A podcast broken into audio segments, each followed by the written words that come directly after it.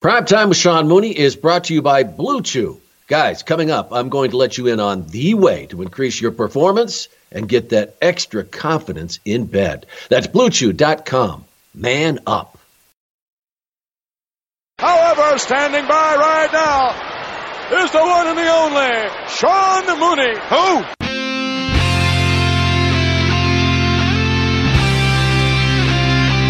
Mooney, everybody's got a price for the Million Dollar Man. After you threw him off through the announce table, Taker climbs back down, he gets in the ring, and he goes, see if he's breathing. So right before I called 911, I thought she was falling asleep. So I nudged her, she didn't respond. I was sitting out in my front yard, and they told me that uh, she didn't make it. If they would do a movie about your life, who would you want to play your part? well, George Clooney, of course. Who else could it be? You know, I think it would take probably a hundred thousand dollars at least to bring us in for the Hall of Fame. Are you laughing, Sean? I get off the track here all the time. Did you just laugh, Sean? You can't. You can't even show them on TV because they're so busy humping each other that you can't even show them on TV. Attention, Sean Mooney, you scum, you slime, you maggot. If there's no further questions, you're dismissed. Carry on, maggot. Hello, everybody, and Happy New Year. I hope you had a safe and fun one uh, as we continue on here in the brand new year. It's awesome. It was a, a great 2018, though, and we are going to celebrate that with the best of 2018, the edition of Prime Time with Sean Mooney, that uh, is a collection of some of what we believe were the best of the best the conversations that we had during the year, and there were a lot of them. I mean, there's 52 weeks in a year, folks. There were 52 uh, different episodes that uh, I hope you all enjoyed very much, and we uh, went through it and um, you know pulled out some of the clips that we thought that really stood out in, in these conversations. But I have to tell you, it was really, really hard to decide uh, which one were first of all the great guests, and then to pull out those clips that we thought because you know many of these were you know longer than 90 minutes in many cases, and it was uh, really hard to decide. But I think we did a really good job, and uh, we're going to get to those great clips in just a moment. But I have a very exciting announcement to make uh, first before we do that. And if you tuned in to our Facebook Live on the first day of 2019, Tuesday night, you already know what I'm talking about. If not, no worries, because right now you, and I'm talking right there, right there to you, yes, you have the opportunity to be a part of our Patreon membership. It is brand new, our Patreon membership. You know, we talked about this uh, many times during the year, but uh, like I said, I wanted it to be right, and it was a long time in the making.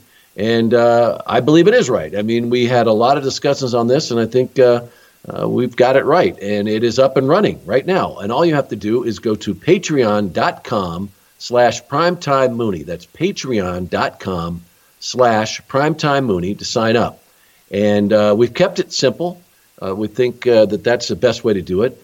Uh, there are only two levels. a lot of these you go to and they have, you know, six levels overnight. I didn't want to do that. I, I figured, you know, uh, we'll have two levels. And uh, they are, real simply, the prime timers and the moonies. Now, if you are a prime timer, if you sign up as a prime timer, um, just go over some of the things that are going to be included in that membership. Uh, will include a uh, personal phone call from me.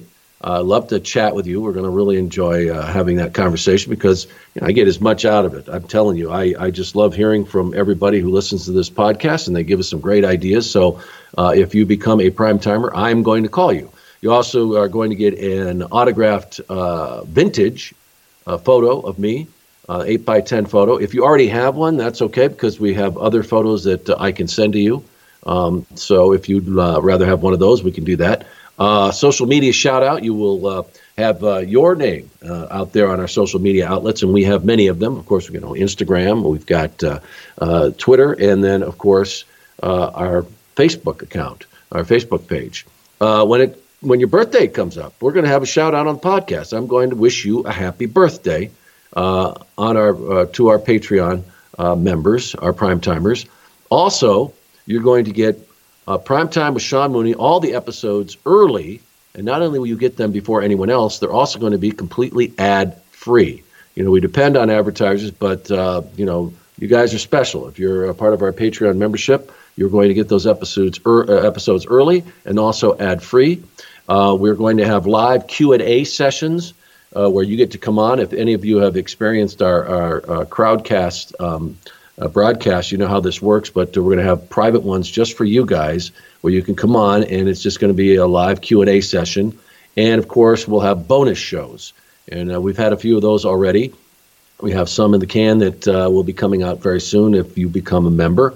And uh, that's what you get if you are a prime timer. Now, if you step it up, if you go to the next level and you become a Mooney, uh, the Moonies are going to get also a phone call from me. I will uh, have a personal phone call. You're going to get that autographed 8 by 10 photo. You're going to get the uh, social media shout out. Also, you're going to get the birthday shout out. You're going to, as I just mentioned, get all the Primetime with Sean Mooney episodes early and ad free. Uh, you're also going to get the live Q&A sessions. You're going to be included in those. And, of course, you're going to get the bonus shows. But then it gets really good for you Moonies out there. Uh, if you stay with us for uh, a year's membership, 12 months, uh, you're going to get a Primetime with Sean Mooney t shirt. Your choice. We have a great collection. You're going to get uh, a t shirt right sent to you in your size, absolutely free for sticking with us for the year. And uh, we really want, to, want you to know how much we appreciate that. Uh, we're going to have monthly live watch alongs, which we've had a lot of fun doing. Um, you know, and, and people can still join us for those, but they're going to have to pay for them. You get them absolutely free, and you're also going to be able to view our live watch along events when we have a special guest. Now, I've told you about these, the ones I want to do, where we bring on a superstar. Uh, we, we get a match, you know, that was uh, very famous that they were involved in, that's very well remembered. We have them uh, with us for the live watch along. They're going to absolutely walk us through it, literally, as uh, the steps they took into the ring and how what went on inside the ring, what went on backstage. Well, you're going to get uh, those live watch along events absolutely free, and you're going to get uh, a reserve spot to join me and a special guest on screen uh, during uh, live watch alongs. When we have those the special guests on for those watch alongs, you're going to be able to come on the screen with us and you can ask that superstar and interact with him and interact with me uh, during those. So you're going to, as a Mooney, going to get all that and uh, a lot of other bonus content. So um, I'm hoping that you're going to go along with us on this adventure. I'm really, really, really excited about it. Uh, once again, all you need to do is go to patreon.com slash primetime Mooney and sign up. Patreon.com slash primetime Mooney. And folks, this is really going to be a great podcast because not only are we going to have all these great clips uh, from some of the best of the best from 2018, when uh, we get done with those, we are going to have a Q&A session. Uh, our producer, Casey Jerome Beck, will come on. Uh, once again, we've done this before. Uh, we put a shout out to uh, folks, a little shout out there to send us some questions, and we got a lot of them. And I'm going to answer uh, some of them. And then, of course, uh, if you want to, um, you know, hear the rest of them, you're going to have to become a Patreon member because uh, we're going to have some really good questions from what I hear. Those are the, the, the juicy ones we're going to have on Patreon. So uh, stick around. That is coming up. Okay. Now, as far as the order, we didn't really debate that much, uh, but I thought we should start uh, with one of my favorites. Uh, you know, we're gonna it's gonna be a great collection. I just thought, you know, let's just go along uh, go along here and just you know see how they come up. But I really wanted to start with one of my favorites and one that took us a while to make happen. Uh, I'm talking about my conversation with Sergeant Slaughter. Uh, it's a personal favorite because you know I got a chance to work with Sarge a lot uh, back during my time with the uh, WWF. And, uh, you know, uh, uh, if you've listened to the show, you also know that he was very good friends with Lord Alfred Hayes, who was very close to me. So it was great to hear tales of his time with his lordship and, you know, so many great clips to get to. So uh, let's get right to this one our great conversation with Sergeant Slaughter. Ding, ding, ding. That's when I got the call from Vince. Uh, I was watching a NASCAR race one Sunday afternoon and phone rings. Hello? Sarge? Yes. Vince? Oh, hey, Vince. It's only one Sarge, one Vince, you know. Yeah. So he said, uh, "Here are your contracts up with uh, Hasbro." I said, "Well, funny, you should know that." You know. He goes, "Well, are you ready to go back to work?" I said, "Yeah, I'm ready." He said, "Well, come to my house uh, tomorrow, and we'll we'll talk about it. I got an idea for you." Said, "Okay." So my wife and I and and the, the girls we have dinner that night, and I guess guess where I'm going tomorrow? Where to Vince McMahon's house. Oh, what? What's going on? I said, well, I think Vince come to his senses, and he's going to take Sergeant Slaughter, the real American hero, G.I. Joe, and he's going to make Sergeant Slaughter the real, real, real, real American hero, G.I. Joe. And I kept thinking, now, how is he going to do this? You know, how's he going to do this? Because uh, Hulk Hogan and Ultimate Warrior were pretty, pretty well established, and and so I go to his, his home, and uh, we have this meeting, and uh, he says, uh, "Here's my here's my plan. WrestleMania six had just ended like two weeks before that, and he said, "I want to go to WrestleMania seven with you and, and Hulk Hogan." And I said, "Really? You're going to make Hulk a, a heel?" And he goes, "No, I'll make you a heel." I said, "You're going to make Sergeant Slaughter G.I. Joe a heel? Come on. He goes, no, here's here's my plan. So he, he shows me a uh, a drawing of the L.A. Coliseum, 104,000 seat capacity, screens everywhere, big screens on four sides of the uh, Coliseum, and he shows me the, you know, the the diagram and all that. He said, I want to put 104,000 people in here and I know you and Hogan can do it. And I said, well, how are you going to do it? He said, well, here's the situation. You know what's going on over in Kuwait? And I said, yeah. He said, well, what I want to do is bring you back as a sympathizer for Saddam Hussein and, and Iraq. That you can't understand how the military of the United States of America could be so weak and allow Saddam Hussein to overtake Kuwait and and not do anything about it, and that they're you know, he goes through the whole thing. I, I yeah. don't want to go through it all. Yeah. So I'm, I'm just kind of like floored. I'm kind of like listening to him, and and you know how Vince gets into the the character, and uh, I'm shaking my head, and he goes, "What do you think?" I said, "I love it." He said, "Well, I want you to go home and talk to your your family, talk to your wife and your your children, because it could be, you know, some ramifications, you know."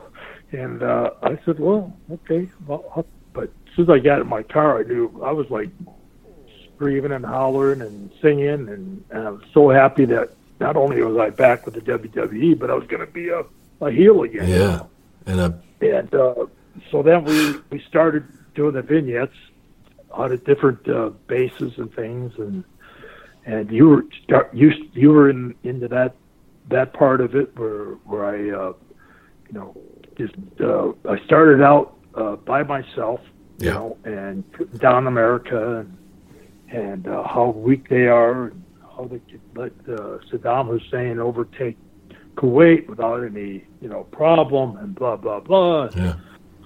So then uh, we got to uh, to where Vince thought that maybe we should have somebody else, you know, join me. So I said, well, how about a uh, a, a manager, and he goes, "Well, who do you think?" And I said, "Well, there's a guy in Minnesota by the name of uh, Adnan Al-Kaissie, mm-hmm. but he goes as a sheik." And I said, "He's from Iraq."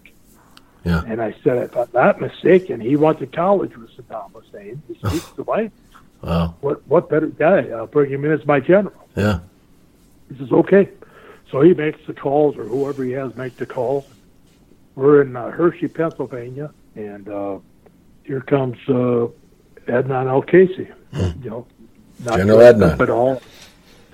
So it said, "Well, go put your outfit on and, and come back in my office and show Sergeant I." So here comes uh, Adnan, walks into Vince's room, and I thought Saddam Hussein had walked in the door. he looked exactly like Saddam Hussein, uh. and he had a, a plastic gun and holster on his side. and I said, that's unbelievable. But get rid of that damn gun. Don't give anybody any ideas. Yeah. you know? And uh, Vince says, "Oh yeah, yeah, get rid of that." He said, uh, "So uh, he started. He said, "Give me a, a promo like you would do, do if you know you were Sarge's guy." So he started doing this Arabic promo, and, and I just like my my uh, I was grinning from ear to ear. And I said, "This is it. This is it." So our first night in Hershey, Pennsylvania, we had we had a riot going, Yeah. And it was just uh, incredible how well we we worked together. And he would just talk in Arabic, and then Gene or, or you or uh, uh, Brother Love would uh, say, "What did what did uh, he just say?" And I said, "This is what the general just said." I would start my promo, Yeah. whether what he said, Whatever it was. So uh, it's, we got so much heat. Yeah. Oh. one night, I believe it was Philadelphia. Uh, Gene Okerlund refused to promo us. He said, "I'm, I'm not going out there. Somebody's going to get shot. Somebody's going to get killed." And so uh, Bruce Pritchard said, "I'll do it. I'll do it as brother love." So he goes out there, and I, I think it was one of my first or second promos with uh, Adnan, and uh, I mean we just had him going crazy in, in Philadelphia, and uh, from that point on, it was uh, bar, uh, Katie bar the doors. I absolutely love Sergeant Slaughter, and I've uh, kept in touch with him since uh, we talked. And uh, we've got some special things coming up with the Sarge, so stay tuned on that. Uh, Sergeant Slaughter was inducted into the WWE Hall of Fame in 2004, and he is really uh, one of the true originals and blazed an incredible trail in the world of professional wrestling uh, for so many reasons. You know, he was one of the first who ever, you know, trademarked his name. Uh, you know, uh, went to war with the WWF to get a percentage of his merchandise. Um, you know, uh, truly one of the greatest baby faces and also one of the greatest heels ever. Like I said, a true original. And uh, as we move on here, talking about originals, our next guest is someone who never worked harder than to make it in the business. Uh, you know, no one would give this guy a chance. If you listen to the episode, you remember uh, he worked his way up and he made it to the WWE. Um, became a three-time tag team champion um, during his journey as a singles competitor as uh, Jean Pierre Lafitte. Uh, I think I've given away now, but uh, perhaps not. Uh, got into a feud with the Clique. You know what I'm talking about? And he certainly paid the price for it.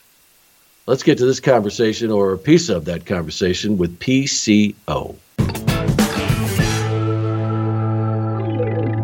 What got you into trouble with the Clique? Because not only did that affect your career with the WWF, WWE, but it also came back to haunt you later. So, uh, Yeah. what happened? Well, uh, basically, it's uh, it's uh, because uh, I was I was getting ready to start the Lafitte deal because uh, Vince told me, you know, stay home for a couple of months, grow your hair, you know, grow your beard. Um, you know, uh, we want people to forget about the Pierre a little bit, and you know, we want you to start with a fresh new deal at Jean Pierre Lafitte. So we said, Uh-huh. we'll pay you, but just have some time off and uh, just be ready anytime. We'll start you soon, you know. So it started me on March 3rd, 95, but uh, the thing is that um, in uh, November or December uh, 94, which, uh, because we did the, the last match, uh, October was uh, October 21st, me and Jacques 94, me and Jacques. So uh, October, November, December, January, February, almost five months off. So, anyways, the uh, WWEF they were coming back to Montreal for a house show, and Right. uh, IRS was uh, sick or couldn't make it. I don't know what happened. Vince himself calls calls me home. You know, he called. Says, "Hey, Carl, how are you?" It's Vince. I "Hi, Vince. How are you?" Oh, I was wondering why Vince would call me. You know, it song sounded funny. So he goes, uh, "IRS is injured. Uh, think you could take his spot? It's in Montreal." I go, "Yeah, sure, I'll do that. Okay, no problem." So, um, so I show up and uh, get uh, with Shawn and everything. So they decide to put Shawn over, which make totally sense because he's right in the roster and Yeah. just the uh, Royal Rumble and everything. Yeah. But uh, I got a call uh, from from Jacques, or I called Jacques, asked him for you know what I should do because uh, you know I'm starting soon, but they haven't started me yet, and now they want me to lose to Shawn, uh, which at the time I thought it was a big deal, but now I know today that two weeks after, people don't even remember what happened. Yeah. So, anyways, Yeah, it got uh, you. Sounds like uh, looking back. yeah, yeah. If you can have a good match with someone, I think people re- remember the performance more than who won or who lost or whatever. Anyways, I was not in Even at that time, story. Carl, the and and if it would have been just Shawn Michaels, you know, it probably wouldn't have, wouldn't have affected your career as much. But at the time, and if and if people recall, and and we mentioned the clique, uh, there was a there was a group who uh, at that time were had had very much say behind the curtain uh, because of who they were and and uh, you know their position in the company as far as on the roster with uh, you know Kevin Nash and then of course uh, you know Scott Hall, uh, Razor Ramon, people knew him then, and then um, Triple H uh, became part of that, and then One Two Three Kid, and they I mean they really did have a lot of control backstage, Yeah. right?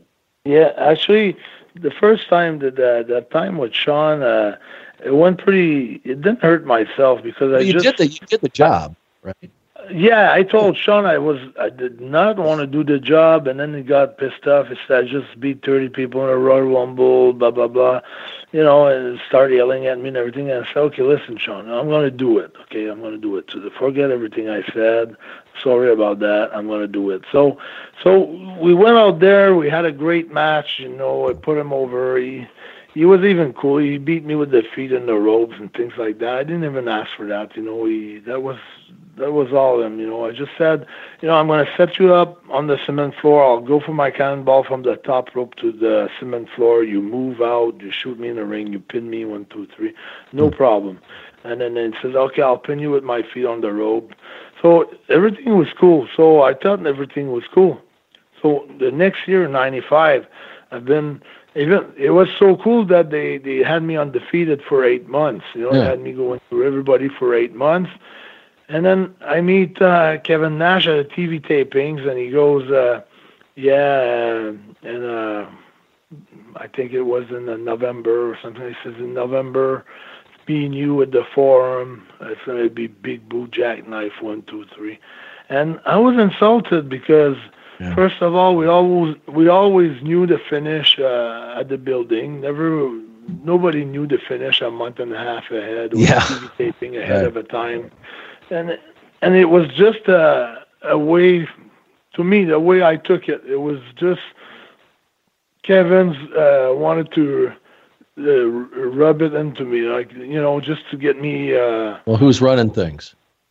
yeah, and, and then making me mad, kind of, you know, just telling me, I know you're gonna be jobbing for me.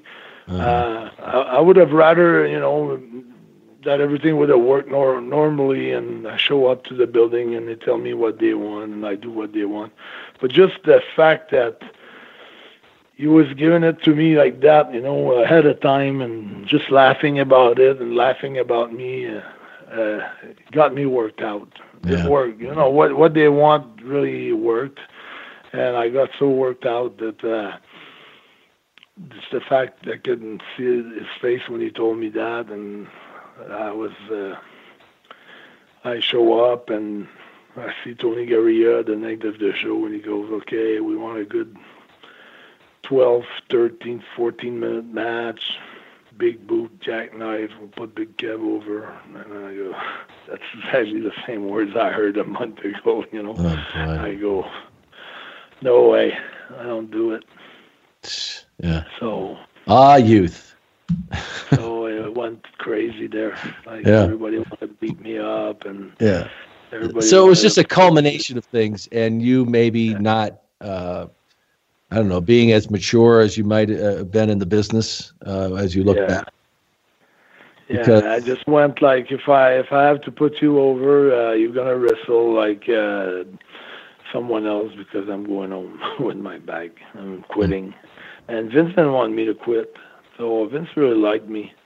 I guess I hurt his feelings a lot. My, I mean, I, I guess you know by because I was so close to him at that point that by doing that, I feel like uh, it was not. I didn't do it. It's not a. It was not towards Vince. Yeah, you didn't feel like you were disrespecting him as much as you felt they were. These guys were disrespecting you.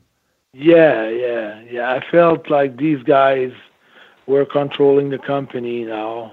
Maybe not on that move, but on many moves, you know, because I felt like Kevin had the heavyweight strap, then Shawn had the intercontinental strap, then they both have the tag team strap, and they were switching the titles between the clique and the Intercontinental, the World. You know, that Razor was the Intercontinental. If Razor wasn't the Intercontinental, uh, Shawn was the Intercontinental, and then Kevin was the World, and Shawn was the World, and uh, I just felt like uh, there were five guys who were controlling uh, basically Vince, kind of, sort of. And um, well, and they also though, but also to their credit, I mean, they were uh, the top draws in that in the WWE. And they, yeah, Shawn for sure. Like, around, no, yeah, no yeah. question. But as at the same time, what you're saying is, you know, they they had the power and they used yeah. it. yeah, yeah, yeah. But uh, after that, uh, I didn't do the job in Montreal. The next morning, they called me. Um, I was when I was going to sleep home because we were in Montreal. They called me home.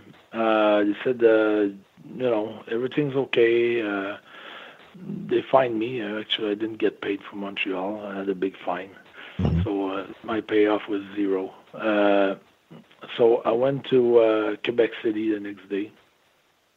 Uh, he said apologize to Kevin, just say you know it was just a mistake and everything, and just have a good match. So I did all that, and they probably spoke to him because he was polite too. So everything was going well until I hit uh, a leg drop from the top rope and I potato him on the face with my heel.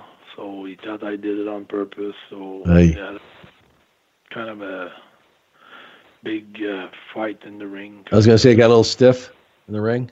Yeah, I got all stiff towards the end, and uh, Yeah. Whoa. and then I then I took the finish because uh, if I was not gonna scrap another finish, then I thought that I was gonna be done for real, you know. So Yeah. I took the the power bomb and um, the jackknife. So I took it, and uh, then we went into a, a fight in the back, but everybody separated us, so we didn't really have a fight. It was more like a pull apart. Yeah. And um, what really uh, made the clique really angry was the fact that after that night we went on a European tour, and I was uh, against Aldo Montoya, Justin Credible. Uh, PJ Polaco. I was working him every night, and I was going over every night.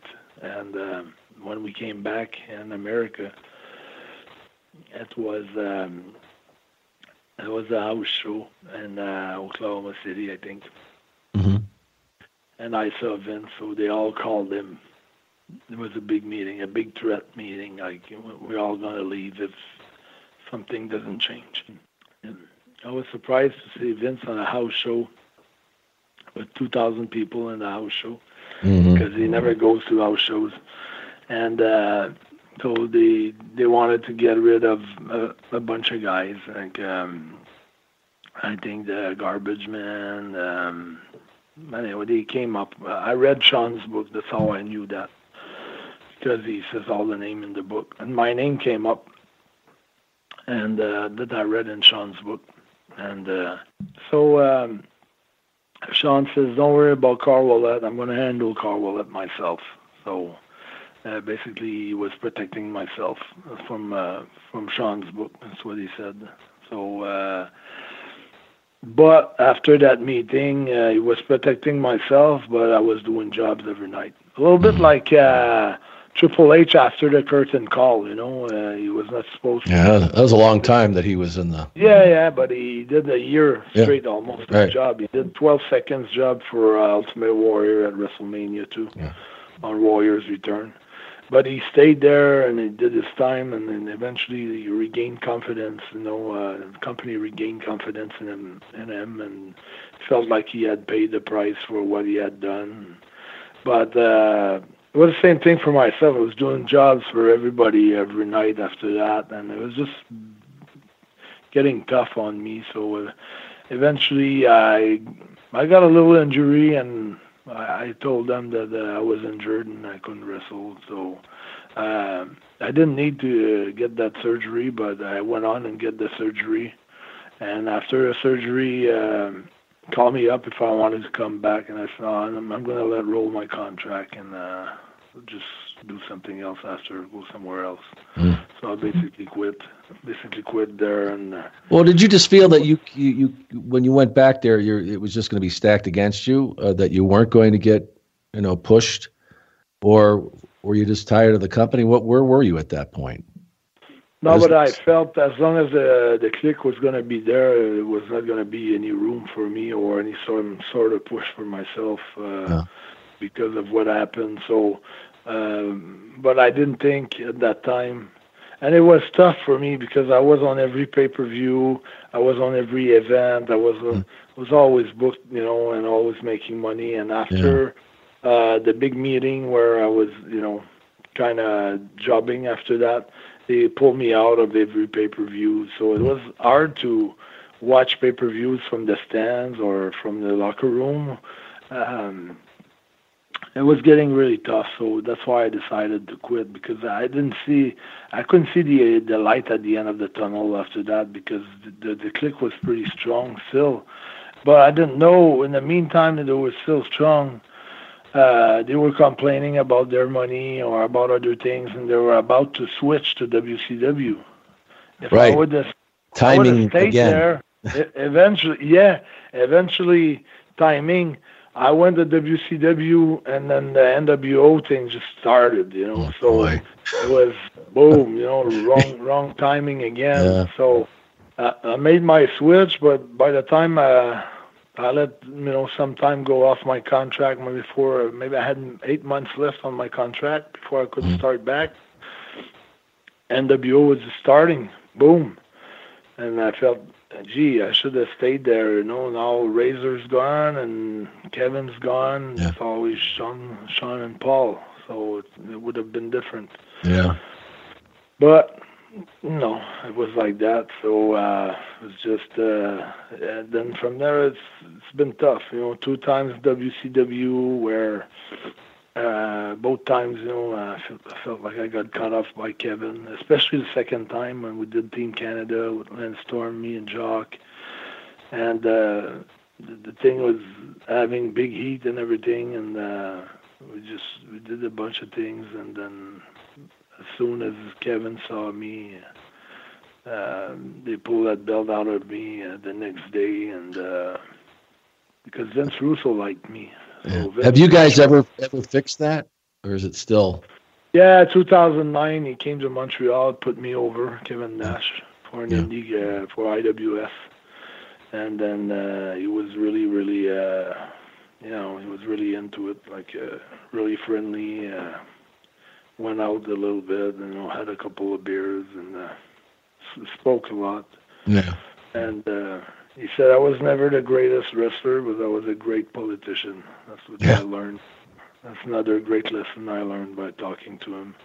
He, he taught me a lot of things though, and, and one night, you know, and just talking with him and everything, taught me a lot, and uh, we we did exchange a lot, uh, mm-hmm. and uh, and it felt good felt good to uh, kind of bury the hatchet there. Yeah, yeah. And uh, same thing with Shawn in 2008. Yeah, I was gonna say, how about with Shawn? Same thing. You know, I was supposed to uh, to give my scenario to John Laurinaitis, but uh, something happened in the U.S., so he couldn't make it uh, to Birmingham, England. So I said, uh, I went up to Shawn. I said, Shawn, I was supposed to give this to John, but John's not there can I trust you and give you that? And can you give it to the creative? He said, I'll make sure it goes to the right place. And mm-hmm. he did because they really called me for that scenario. So, yeah.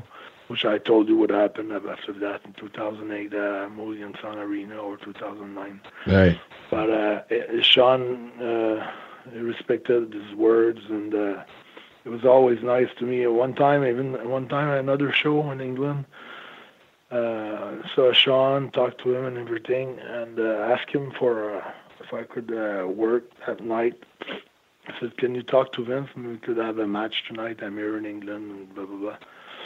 So uh, Vince saw me. Said, "Hey, do you want to work tonight? I want to put you with Tommy Dreamer." I said, "Oh, cool." I told Shawn, "Hey, Shawn, I got a match." He said, "Of course." I just told him. so I felt. So I, I felt. I really felt with Shawn like I've got nothing, you know, like everything's sorted out. Like uh, yeah. there's no heat, there's nothing, there's no heat with with uh, Kevin anymore. Even now, like uh, uh, for a while, he was doing some shoot interviews and he was really going at it with me. And now he kind of changes uh, his version a little bit. It's a smooth version. Yeah. And, uh, well, it's funny how time changes things, and and uh, you knew Shawn early in those you know early '90s, and and uh, and I, I, I, am sure he'll uh, credit it with his faith now, but he absolutely became uh, a different person when he came back. And, uh, you know, and, you know, time changes a lot, especially when you get older and you realize that things that affected you so much, you know, back at that time are not, weren't really weren't that big of deal. But at the time, it certainly no. seemed that, right? Yeah it does that for people. For some people do change, but I feel like some people don't. Man, that guy is just incredible. Always a survivor to this day, and now uh, many know him uh, once again as a PCO. Uh, he he is just just a freak of nature. I don't know if you've seen these videos he's doing, but the guy is 50 years old now, and is as big as ever in the indie circuit, making a big impact on independent wrestling and definitely a guy to watch. But doing what he's doing at 50 and the impact he's having is really, really incredible. Another guest we had on in 2018 was Wendi Richter, uh, another wrestler who paid a big price when she dared to cross management. I'm talking uh, the WWF, in this case, Vince McMahon, and what remains billed as the original screw job. I'll let Wendi tell you how it all went down. we get to you know this match uh, that a lot of people have, have referred to now as the original screw job. Um, but how, you know, did you have any idea you, that things were that the uh, negotiations with with Vince McMahon and, and the company were not going well? But did you have any idea that they would resort to tactics that they ended up doing? No, none at all. Yeah. And I, mean, I was so young. You know, yeah. I, now I'm a I'm a war veteran. yeah. Well, and also talk about your relationship with Moolah prior to that. I mean, she helped you get in the business. Uh, what was that race relationship like before that? It was never good. She didn't really help me get in the business. She used me, uh-huh. kind of like Elvis Presley's manager. Uh, she got 25% of my pay, and there was times I didn't even know what I got paid. Mm-hmm. She would give cut me a check, and so I, I had to stop that. But um, once I started wrestling, the promoters were asking for me. She didn't promote me. There was times uh, they said they tried to get me, and she told them I was booked, and I wasn't. Uh-huh. And um, I think she was she was a very hateful person. Uh-huh and uh, I've never been around anyone that is is hateful and spoke so coarsely. I mean, she was worse than a sailor. I've never heard anyone cuss and her cuss combinations, and just the way she talked about people. Uh, I, I'd never been around that, and uh, and and I wasn't around it very long because uh, that's the opposite of what I want to surround myself with. I'm a positive. I look forward to things, and I try to speak kind of people or don't say anything. Uh, but she hurt me um, yeah. anytime she could. Yeah. And I realized that early on. She was an evil person, and I didn't ever want to be around her. Yeah.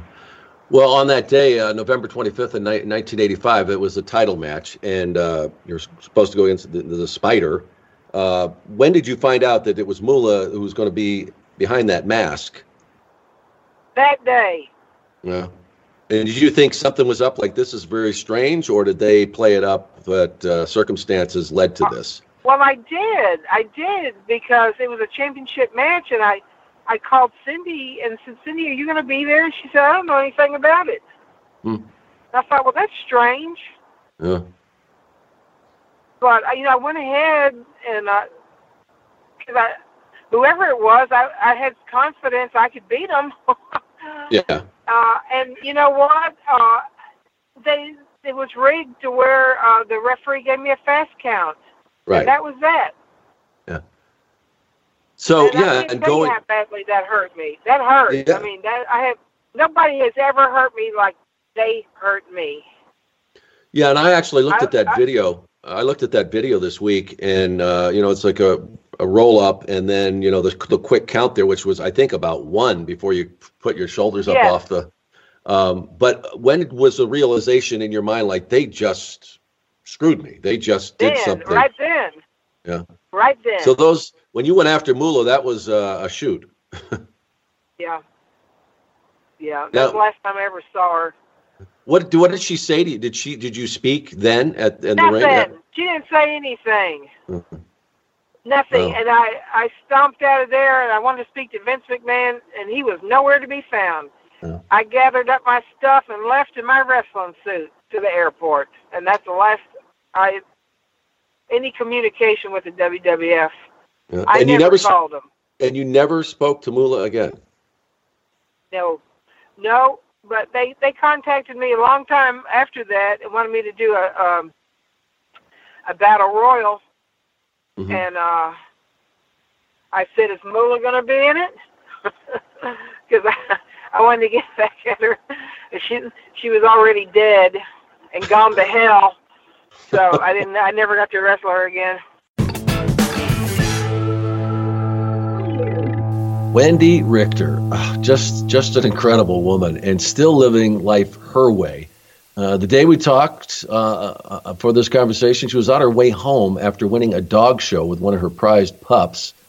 Uh, she really is amazing. She went back to school and got a few degrees and has been doing very well. And though you can't help but wonder, you know, what she might have accomplished if she had uh, stayed with the WWF or, or had gone back after she left, but she uh, she turned her back on it all and uh, still had an amazing career. But you can't help but wonder what it would have been like if um, she had stayed and been one of the superstars in the WWF.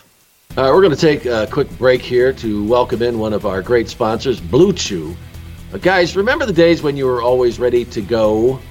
You know what I'm talking about. Well, now you can increase your performance and get that extra confidence in bed. All right, let's let's be honest here. Uh, it may be a constant problem, it may be an occasional problem, but no matter who you are, at some point, we men have had trouble performing when we really needed to, right?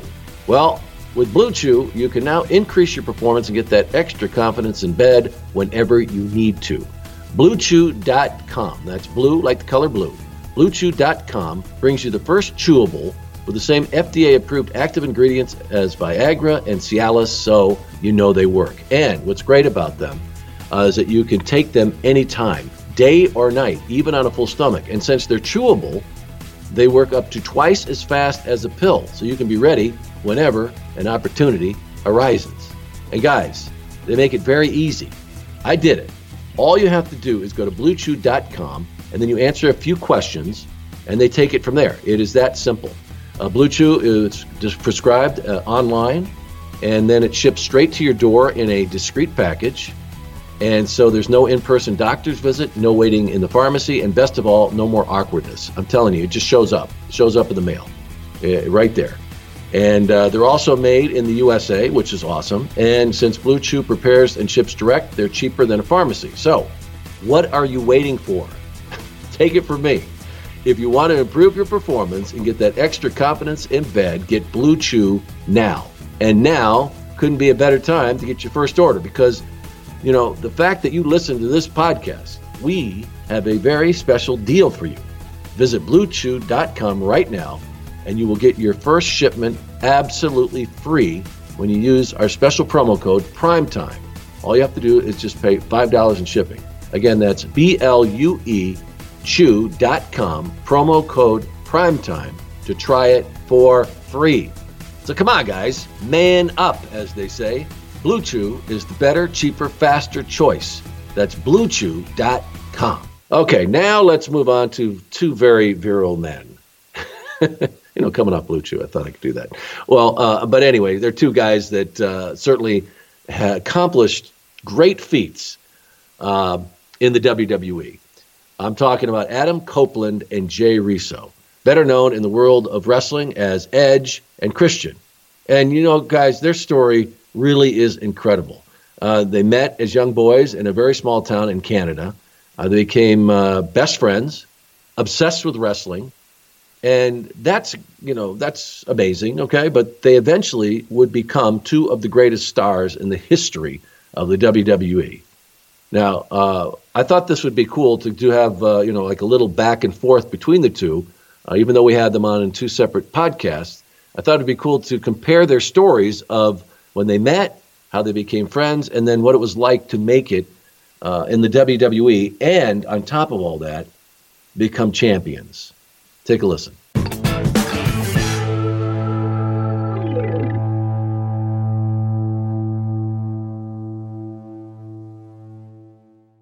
So, I mean, how old were you guys when you met?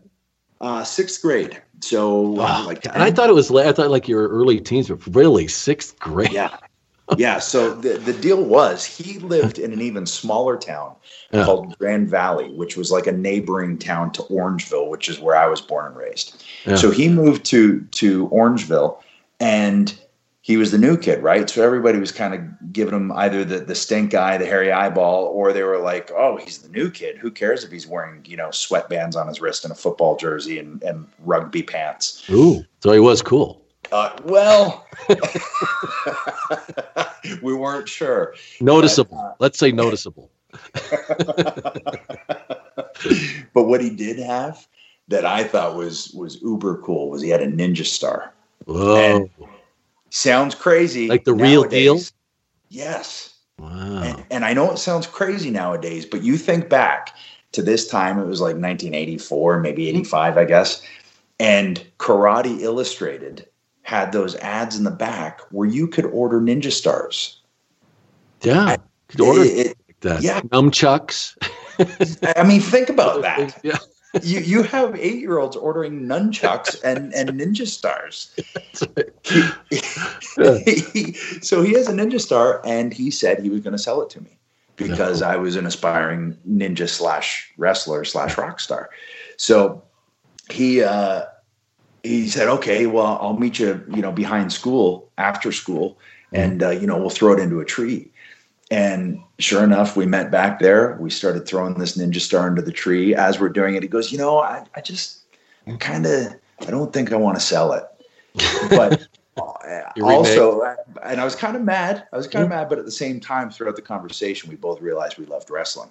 And from that ninja star came, you know, a connection that, you know, crazily enough st- still lives to this day two guys from this little town. They have a dream, and then they they not just one because both of them reached right. this right. unbelievable success in professional right. wrestling. I mean, it is. It's, it's really hard to even fathom.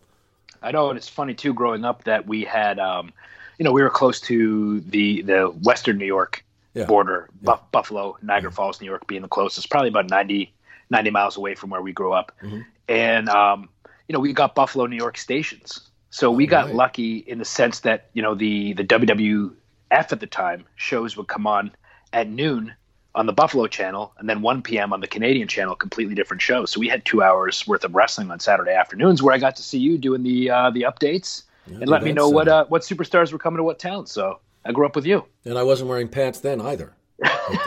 I know, right? Uh, yeah, but if I don't know, you know, before we though get into the uh, because I wanted to talk about, of course, what everybody's talking about the Edge and Christian show. But since we got on the track here with you guys and growing up, and uh, I, mm-hmm. the big question is is why you reneged on that Ninja Star. Uh, yeah, you were supposed well, to sell it, and I, no one right. has really given me the answer. Well, I didn't really want to sell it. Oh, that it was, was the thing. It was a ploy to yeah. get friends because oh. I just moved to this town. I moved to Orangeville from a smaller town that was called Grand Valley that had about eight thousand people in mm. it, and you know I was the new kid, and you know everyone's kind of um, you know curious about this new kid that that's in class, and and um, you know just talking, and I just kind of randomly had said, "Hey, I have this ninja throwing star. If anybody wants to throw it." so you know, on recess we'd have this ninja throwing star, and we'd throwing it in the trees and stuff like that, and everybody kind of wanted their turn with it, and and uh, you know, I kind of had said, you know, I, I, was thinking about selling it. Yeah. If anybody, you know, if anybody wants move. to buy it, yeah. yeah, good move. And yeah. then I said, hey, you know, anybody want, you know, come over to my house? I had this, I had this wood shed in the backyard, and I used to just throw it, stand there and throw it against the shed. So, you know, after schools, I'd have, you know, four or five, six kids in the backyard, and we'd all be taking turns throwing this ninja throwing star, and then people making bids on it and stuff like that. And it kind of whittled down to Adam kind of being the the last guy that really wanted it. and um, like I said, I didn't really want to sell it, yeah. so I kind of pulled it off the table. Oh. And um, I was like, "Look, you know, if you want to stay my friend, you can throw it anytime you want, but you know, I'm, I'm not selling it." Yeah, so it's a one of a kind. I, I it's a one of a kind. But but from that, you know, Adam and I started talking about you know our interests, and, and we both happen to be big fans of wrestling, and that was kind of what brought us together as as friends after the uh, the Ninja Star fiasco. We um, we became friends b- because of wrestling.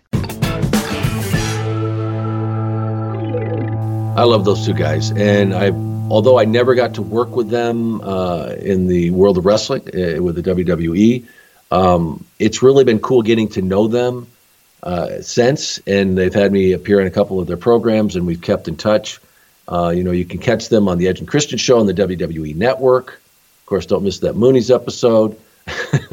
uh, you know, they've got so much going on. They may no longer be in the ring, but they are busier than ever uh, with their podcast you know, the one that reeks of awesomeness, and then uh, you know several different television projects that they're both involved in. So uh, I really uh, enjoyed those conversations with those two, and I hope to have many more in the future. All right, this next clip involves um, a not often heard from personality from the golden era of the WWF. And uh, he wasn't known for being a wrestler, but he was a sidekick and he was a, a, really, really unique individual, and we had a very unique conversation. I'm talking about Jameson. Remember him? Uh, he was Bobby Heenan's sidekick um, during the 80s there, and uh, he came to the uh, WWF after Vince had been part of an audience at a mystery theater in Connecticut. I'm not kidding. This is how that all happened. And um, they had a pretty good run. Uh, he did uh, eh, with Bobby and uh, he had a lot of interesting stories to tell, many I had never heard before. And uh, it was just a great conversation. So uh, here's a piece of that, uh, that chat that we had when we got caught up with Jameson. So many people want to hear about uh, that character, Jameson, that you played. And, uh, you know, with my podcast, I'm always fascinated. One of the things that, and, and I've known this since I was uh, young. Uh, that you know, your path is really what early on uh, develops the kind of person that that uh, who they become and what profession they go into. And I'm always fascinated by uh, you know people's road that they they take. Um, I, I I gather that you grew up in New York, and were you always this kid who was a performer? Because that's usually uh, kind of the early signs that somebody is going to be an entertainer? Um, I was, but privately, like really amongst, in my family, amongst my friends. I, I so many people told me growing up and into my t- teens and early twenties, you know, you should do stand up, and I uh, was more of a realist and and uh, went to college and um, was on Wall Street after college for yeah, um, you know, eight or nine years before wow. I just totally burned out. All those Wall Street movies are true, by the way. Yeah, and that's what um, I was going to say. You've heard this story before. Yeah, but it's all. I mean, it, it was even worse than those movies. Um, and I decided before I, if I I stay here, I'm going to die. Um, yeah. Let me go do stand up, and and I did. But and, did you have that uh, acting bug early on? I mean, were you? Did you never? I didn't even have school? it. No, I didn't even have it when I was acting. I mean, I really wanted to do stand up, and friends of mine started this murder mystery company, this audience participation um, murder mystery, where yeah, which was popular at, the, at that time. very popular. It, it was on the heels of Tony and Tina's wedding, which was probably the forerunner of all those audience participation shows. Um, and we had a great company. We we went equity. Um, you know, we we had all union actors, Mm-hmm. um, and uh, we actually won a competition held by Fox New York, best murder mystery company in Yeah. New York, and got to do it live on uh, one of their broadcasts. And um, it just, you know, I, I, I wasn't an actor, but I would say 75% of those shows was improvisation. And I was really good with thinking on my feet and and all that. And in the, one of those shows, we developed the character of Jameson.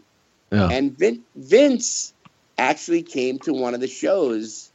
Um, reluctantly, um, it was one of his friends' wives' surprise birthday party. They rented the whole the whole restaurant, Right. um, and we did a performance. And Vince just thought I was the funniest thing he ever saw as Jameson yeah. and brought me into uh, audition with Bobby. Told me, come in in character, don't break character.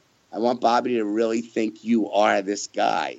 Uh-huh. And um, we had a, a blast for about an hour, and they put a contract in front of me, and I was the co-host of the Bobby Heenan Show. Well, that was a classic example of not knowing uh, what a conversation is going to lead you to uh, when you get a guest, and especially with somebody like Jameson. But you know, it it was like I saw the guy yesterday, and we just picked up right from there. And you know, his roots are in, in um stand-up comedy, so you, he was he's just funny. He's one of those people that just is, uh, you know, uh, just naturally funny, and he he's still funny as hell. And I really really enjoyed working uh, with Jameson and also catching up to him.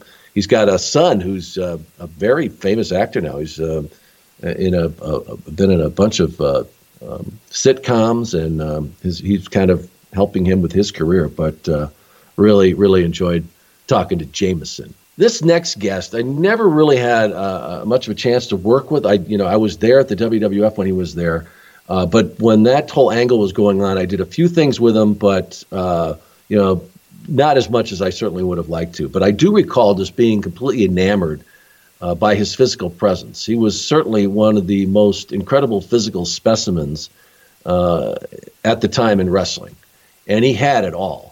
And uh, he is a classic example of somebody who reaches uh, who reaches these peaks and then it, it, it comes crashing down. And when he went back to the WCW, is when it all fell apart.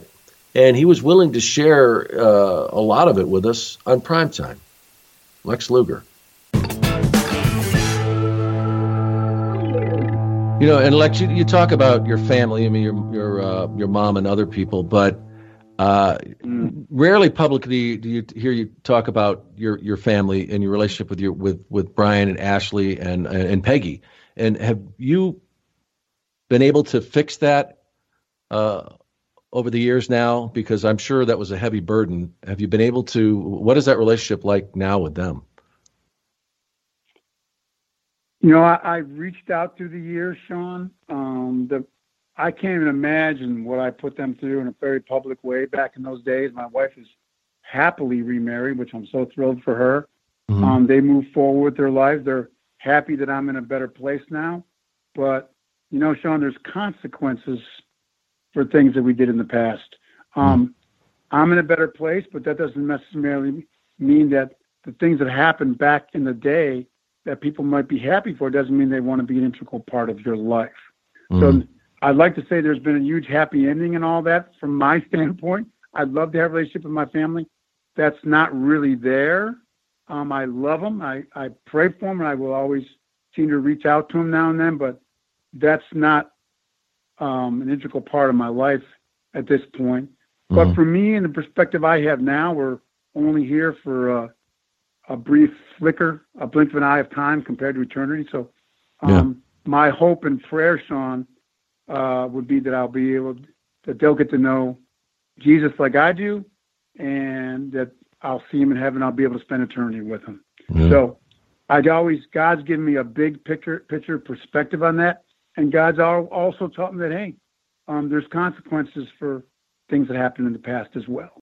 Well, and there's and a lot of wrestling fans. Um, you got involved with Elizabeth Hulette, and Mhm. a lot of wrestling fans, Lex, remember her, and this is how I saw it too. Is that you know she was Miss Elizabeth, the innocent woman by Randy Savage's side, and then basically after she left the WWF, she disappeared in many ways to them. Like she did some, you know, spots in WCW with you. So I don't think they ever really understood who she was. And can you give us some some background on that? Because the, Randy and, and, and Liz were divorced in '92, and Right. everybody know knew of their relationship. Those who uh, worked within the company, we knew what that uh, what that relationship was. It wasn't as insane as people you know make it out to be in a sense, but Randy was unbelievably protective or jealous and all these and right. So it wasn't a, re- a real healthy relationship. But could you give us some idea of who she was, um, and then how you two ended up together? Well, um, we were really, I mean, everybody loved and respected uh, Miss Elizabeth, like you said. My gosh, talking about the uh, uh, iconic w- uh, woman and a man and a man a man sport back then, right? Right. So, um, I really got to know her during the Monday Night Wars. We'd all stay at the same hotels, and we'd see each other at the building. And what I thought, there's no such thing as innocent flirtation. I was obviously a married man and had no business uh, with any other women. Looking back on it now, but um, work hard, play hard. Um, over time, we got to know each other a little bit at the building. Um, never any thoughts of her or I like hooking up or anything. I, and then she was married. I was married. She had remarried someone. It was Randy was a long time ago, and he had brought other women like to the buildings that uh, go to the ring with them. So that was long done with. And she had remarried a guy in South Florida. So what started out as I thought as an innocent flirtation a little bit uh, with a lot of us, the Nitro girls and the guys in the hotel. You know the you know mix all that together, right, Sean? Yeah. After the matches with alcohol Oh and pills boy. and Yeah. um, yeah. So, um, what started out as I thought was an flirtation ended up becoming a full blown uh, extramarital affair for both of us. Yeah. And um, she ended up getting divorced and moving to Atlanta where I lived, and it continued on and and progressed. And um, yeah, that was uh, something happened, and she. Um, the lifestyle that we were all living at the time was, you know, what we just talked about with drugs and alcohol. Um, she was uh, partaking in that as well. And but who would have? None of us ever anticipate um, overdosing, which is tragically what happened with Elizabeth. With Elizabeth, and uh, you know, I've discussed before the night it happened. I mean, we were. I spent the day with my son, and um, I came back and we ended up watching movies and popping some pills and uh, drinking some some vodka and um, right before I called 911, literally, um, she was standing at the microwave. I was I was heating us up some Boston Market meatloaf and mashed potatoes, one of our favorites, and uh, she had gotten up to the microwave to help out. I go, oh, I got, this. Lily. Sit down. I got this. Took her her meatloaf and mashed potatoes and he'd mime up and got back and sat down on the couch and she uh, was uh, I thought she'd fallen asleep. And I told people this and when I talk about drugs that you, you just never know how dangerous drugs are like Russian roulette. Yeah. One minute she was fine, standing next to me at the microwave. The next minute I thought she was asleep on the couch. I'd nudge her and say, Hey Lex, wake up. Hey Liz, you know, wake up, eat your eat your eat your eat your grub, and she didn't respond. Mm. I'm like, wow, she's really, boy, did she pass out? So I I set my tray down, stood up, uh, and uh, got over her and kind of shook her a little bit to, to wake her up, and she did not respond. Mm. And I'll just never forget. I I pulled her eyelids back, and her eyes were like completely dilated, mm. and she didn't respond. I go, uh oh. Right away, Sean, I knew something was really bad going on. I'm not med- medic or doctor or anything, but I ran to the phone and called 911 and tried to follow. It's really a blur to me even now. I lived right down the street from the fire department. They were there, Sean, within like two minutes. Mm-hmm. And I was trying to um, do CPR, which I didn't really know how to do, but they came in and took over and ended up carting her out of there. And I thought, wow, she, they're going to get her to the hospital and she's going to be okay. And she wasn't. She, I was sitting out in my front yard and they told me that uh, she didn't make it. So mm. I remember um, when they went through my place, they found all the drugs and alcohol that was a part of my lifestyle back then. They arrested me on drug possession. And I remember sitting in the jail cell at night realizing, wow, um, this is uh, a really dark time. Mm-hmm. And um, I, uh, I, I've shared this a couple of times. I, I thought about the only time in my life I thought about that. Talk about other people. What was the low point? Like I remember thinking about they take your shoelaces, they take everything from you when you get checked into jail.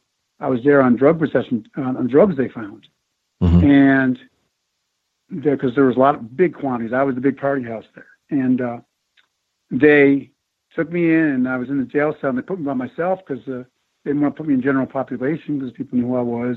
Yeah. Inmates get all stirred up, so I'm in the jail cell myself. I actually thought, wow, there's no camera here. Maybe I was trying to think of a way to end it.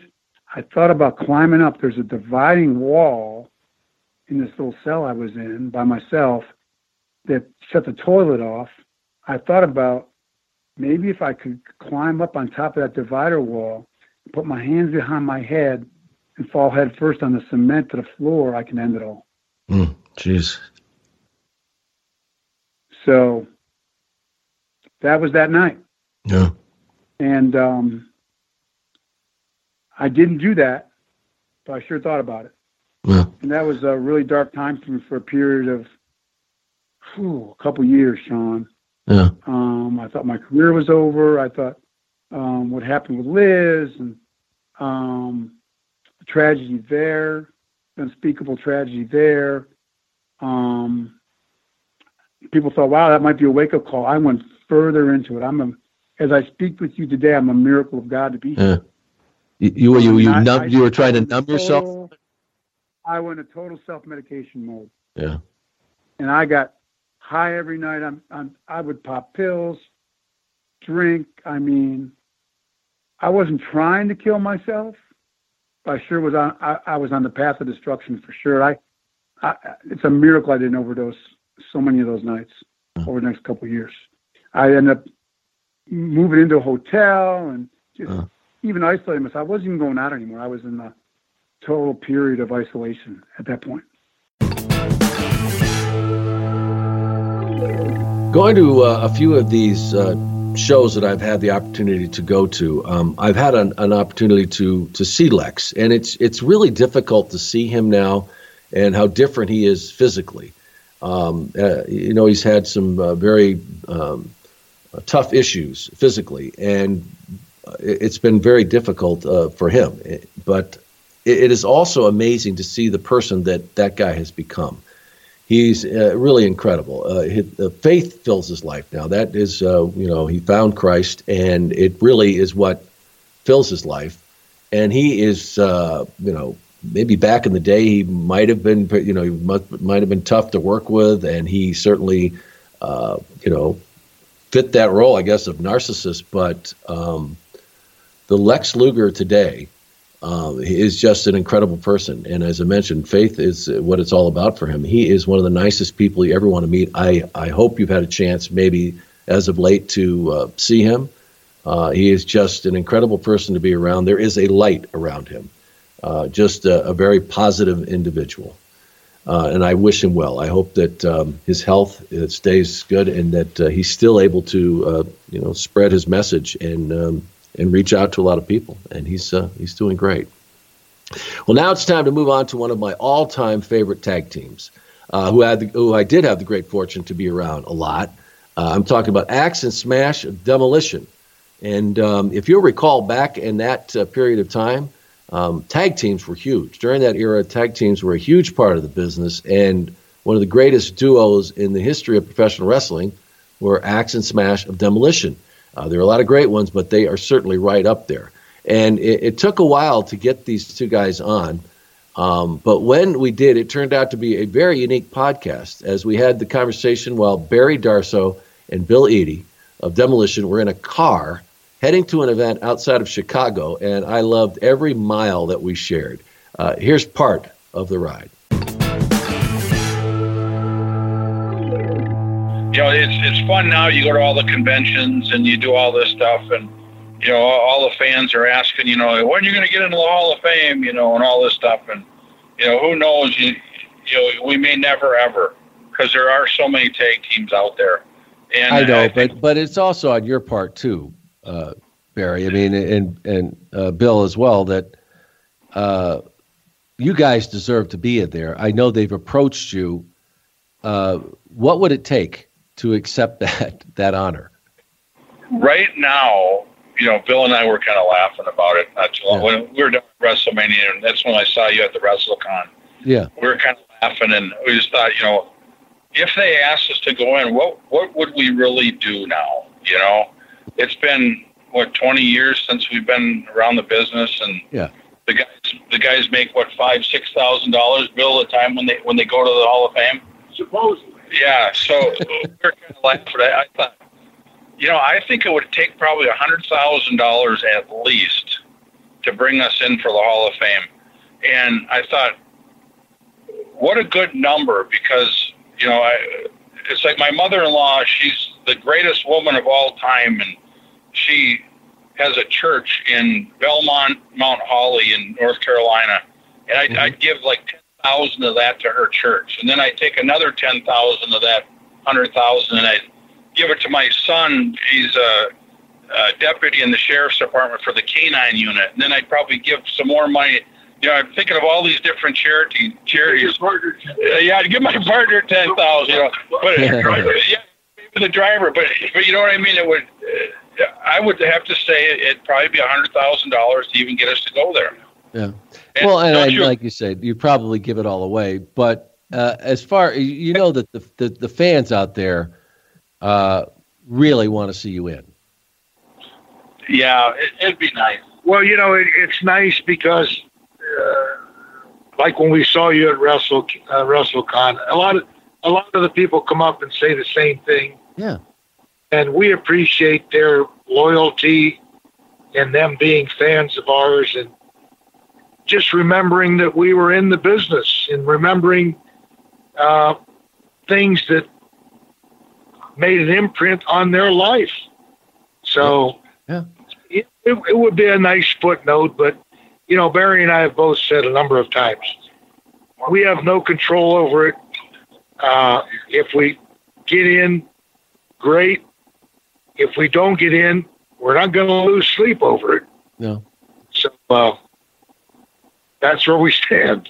So in the meantime, I mean, you guys are are working uh, all over the place. I know that uh, Barry uh, spent a lot of time and and you know as a Crusher Khrushchev at uh, uh, with the IWA and beyond that, you had a lot of successful years with, with Jim Crockett in the NB, NWA. Barry, during that run, uh, did you see like where that was going? I don't know. You know, tag team competition was kind of something that everybody kind of filled in here and there. Was was that even on your radar when when things came up? Because I know in '87 when you left there, then a, a, a tremendous opportunity came your way.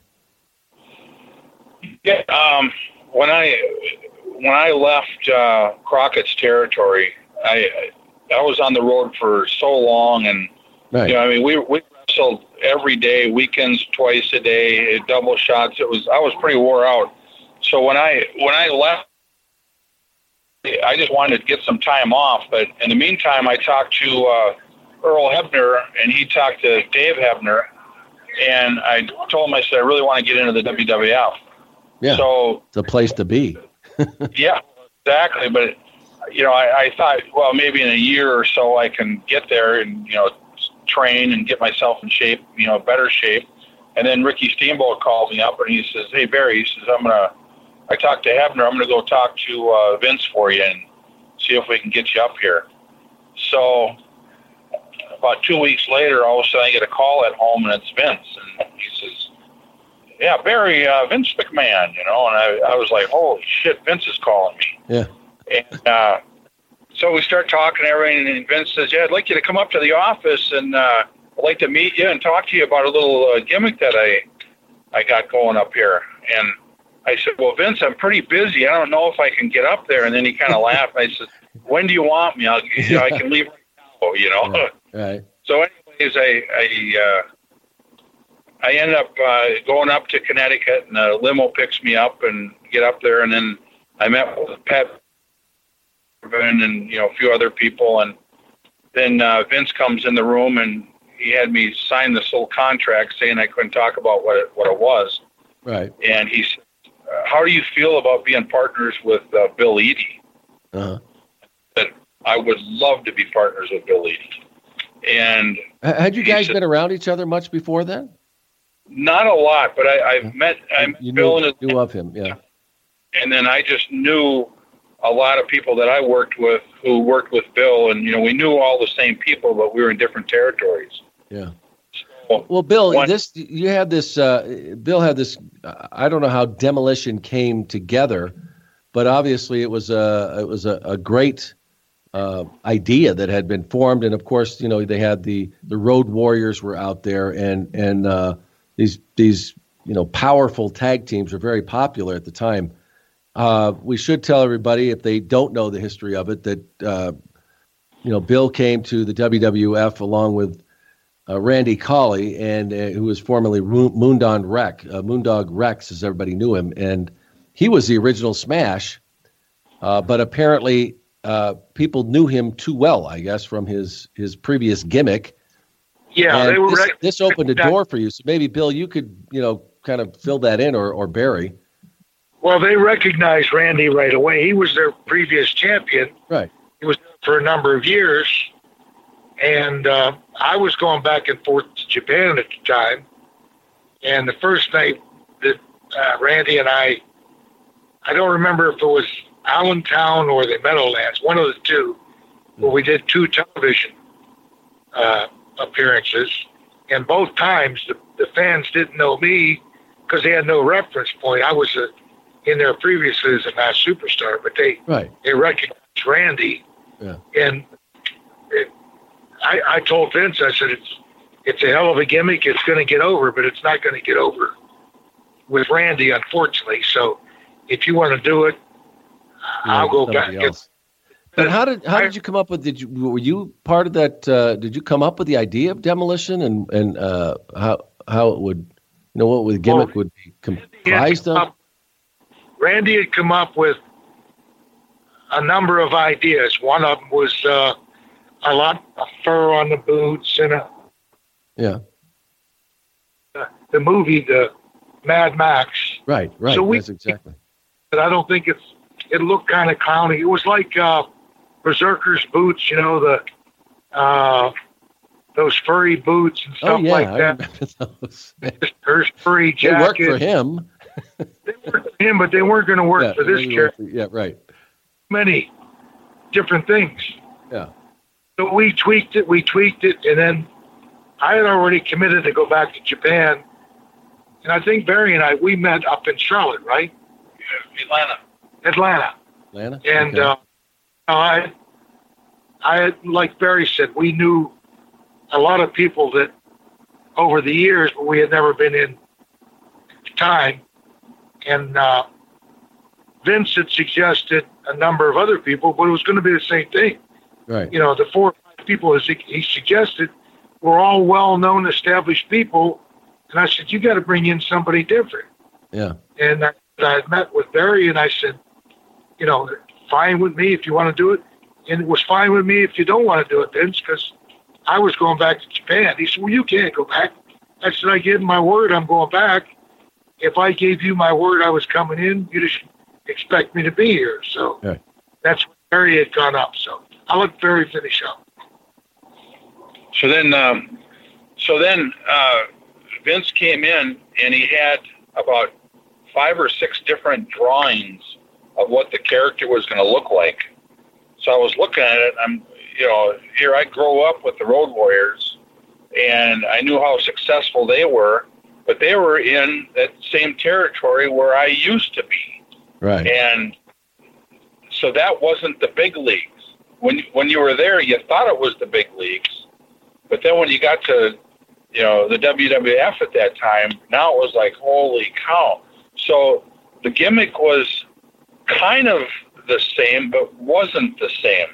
And I knew being partners with you know after being partners with Ivan, I really learned how to work. I could wrestle. I could get on the mats. I could I could do you know have a match with anybody. And I knew Bill was like that because after watching him as the Masked Superstar, I knew that the way he worked and the way I worked, it was going to be a real team. And I was so excited. I told Vince, I said, count on me for this. If, if Bill wants me for a partner, I would love to be this. And he didn't tell me what the name of the gimmick was at that time. Uh-huh. And I, I told Vince, I, you know, I said, so when when do you plan on starting this?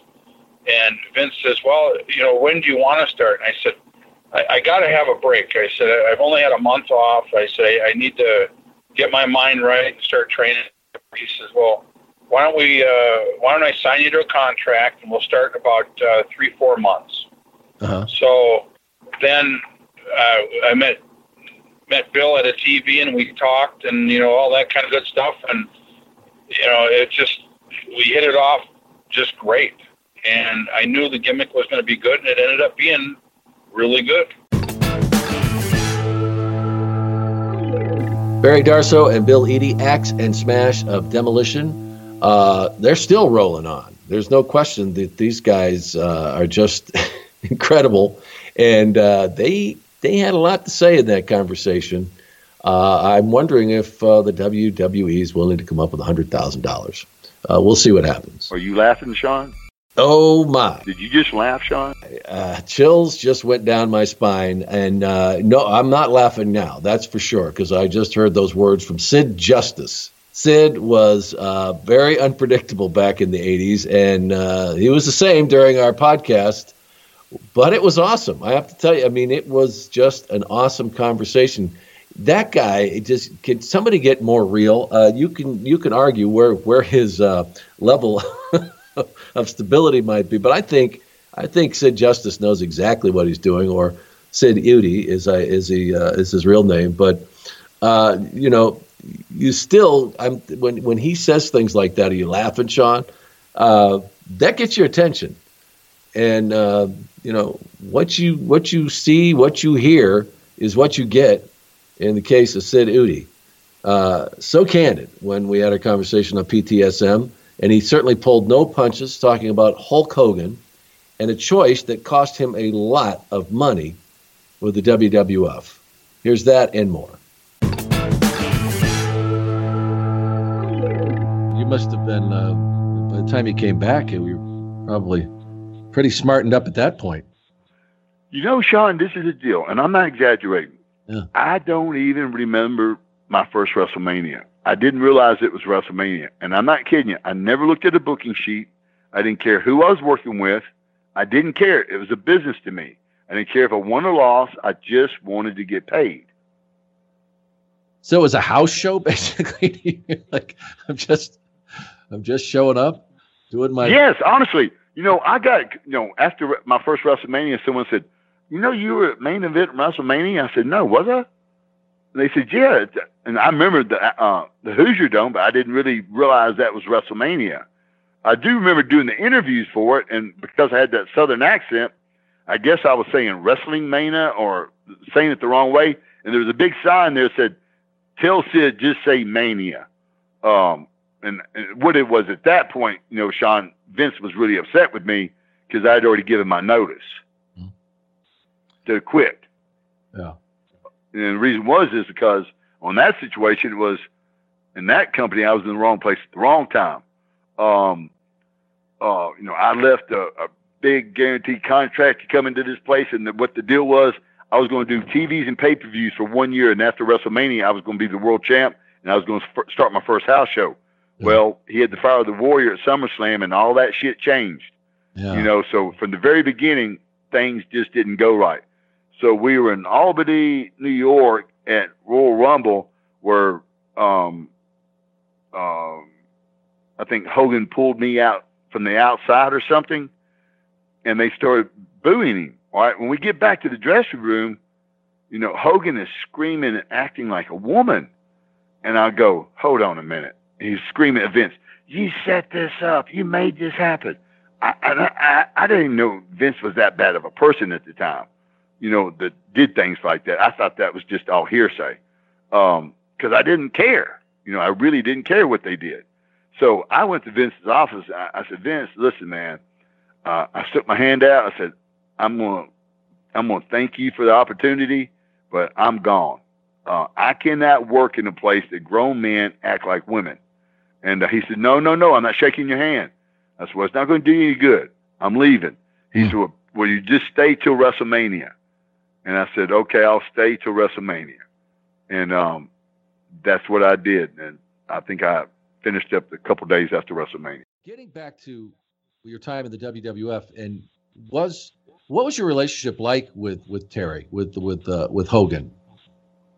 You know, face to face, you know, he was always great to me. Um, I don't know if he said or did things behind my back. I don't know that, but he was always, from the very first day to the last time I saw him, the guy was always really good to me. Now, uh, but when you refer like to, I mean, I think a classic example is that '91 Royal Rumble you, you, you talked about, where you know you go in, you say the finish, and that was never. I mean, I, I obviously you knew what was going to go on at the end there, but when uh, you know you end up in the ring, uh, and and Hulk, you know, you said you actually there was a bigger pop when for you when that happened. Did you remember at that time when you were in the arena going, "Wow, uh, this is that's kind of crazy"? This is the thing, is Sean. At that that, that in that particular, uh, what do you call era? No, at that particular month or that year of the business, Yeah. you know, you know, Sean, you know this business. Hogan was already on his on the downhill skid. He wasn't getting cheered. You know that that Three Stooges comeback wasn't working anymore. Mm-hmm. You know that was his comeback, right? Well, I yeah, I know what you're saying with the yeah coming back with No, the, he copied that from Curly off the Three Stooges. You're not aware of that? no, I I never had it presented to me that way, but Well, he he presented that to me like that. I'll never forget. I thought, okay, I've got to have a heel match and get blah blah blah. He goes, no, brother, this is gonna be easy. He said, you just beat me up a little bit. He said, all of a sudden I'll start doing the shake and I'll slap my face down a couple times like Curly does. You go throw a punch, I'll block it. You hit me, I'll hit you. Do that a couple times, blah blah blah blah blah. And that's all. That's how easy it was.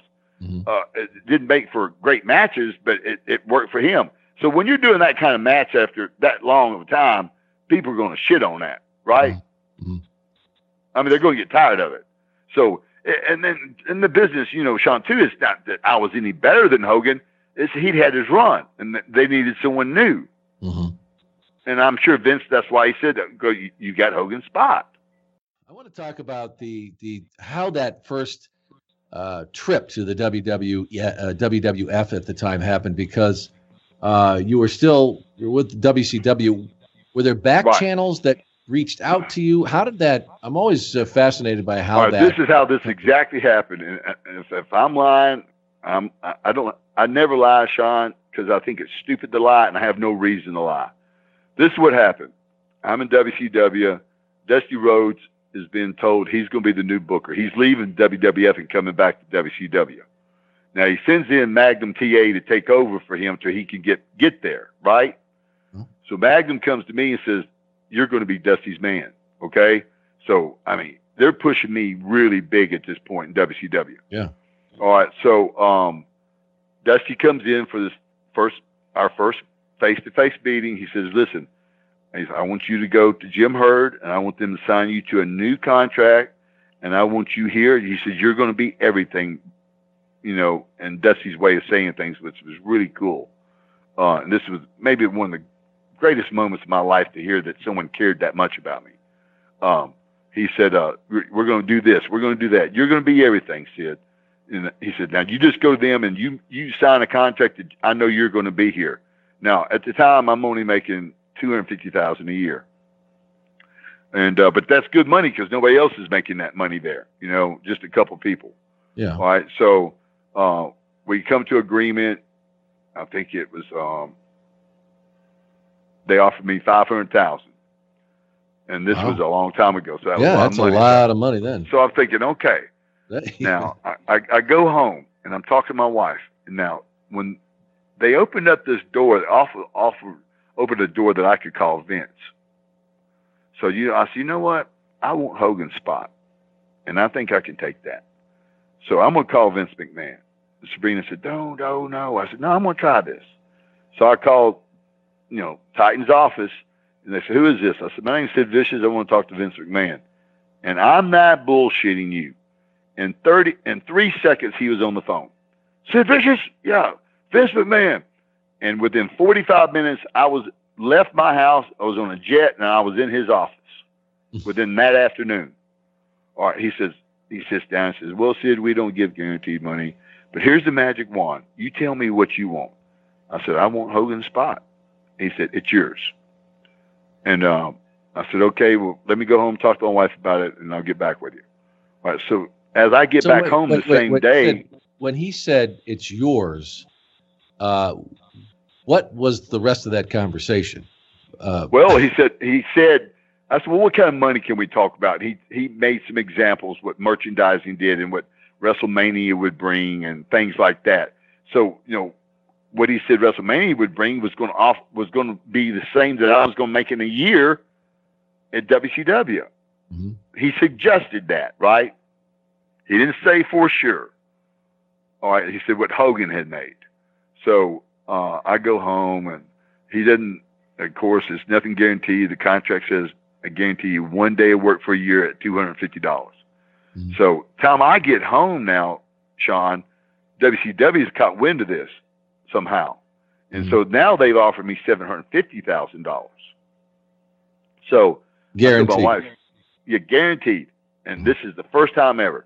So I said, you know what? Fuck Vince McMahon. I'm going to sign that tomorrow morning. So I leave. This is a, this is probably the biggest mistake in my life. All right, I'm leaving. The phone rings. My wife answered the phone. She says, "It's Vince." I said, tell him I'm gone. She said, I already told him you're here. So I get on the phone. She, he said, Vince. I said, Vince. I said, yeah. I said, look, Vince, I, are you going on your way to sign that contract? I said, yes, I am. And I said, I didn't want to call you back and put you in the in the middle and, and try to play the middle game because I didn't think that was fair. So I, I just said, you know, Mr. McMahon, this is more money than I could ever dream of, and I'm going to sign the deal. Exact words to me. He said, Sid, you'll never get this opportunity again. Hmm. So on the way from there to, to the to the towers, CNN towers, I made my mind up to fucking take that chance, and it was a it was a big mistake. Uh, I never made that kind of money there. I made 150,000 for WrestleMania. I made good money. I didn't make. I don't think I made 750, um, but it still was, it was a big mistake.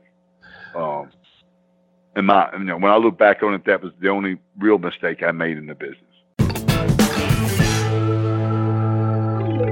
that is one of the more uh, absolute real conversations that uh, we've had on prime time with Sean Mooney.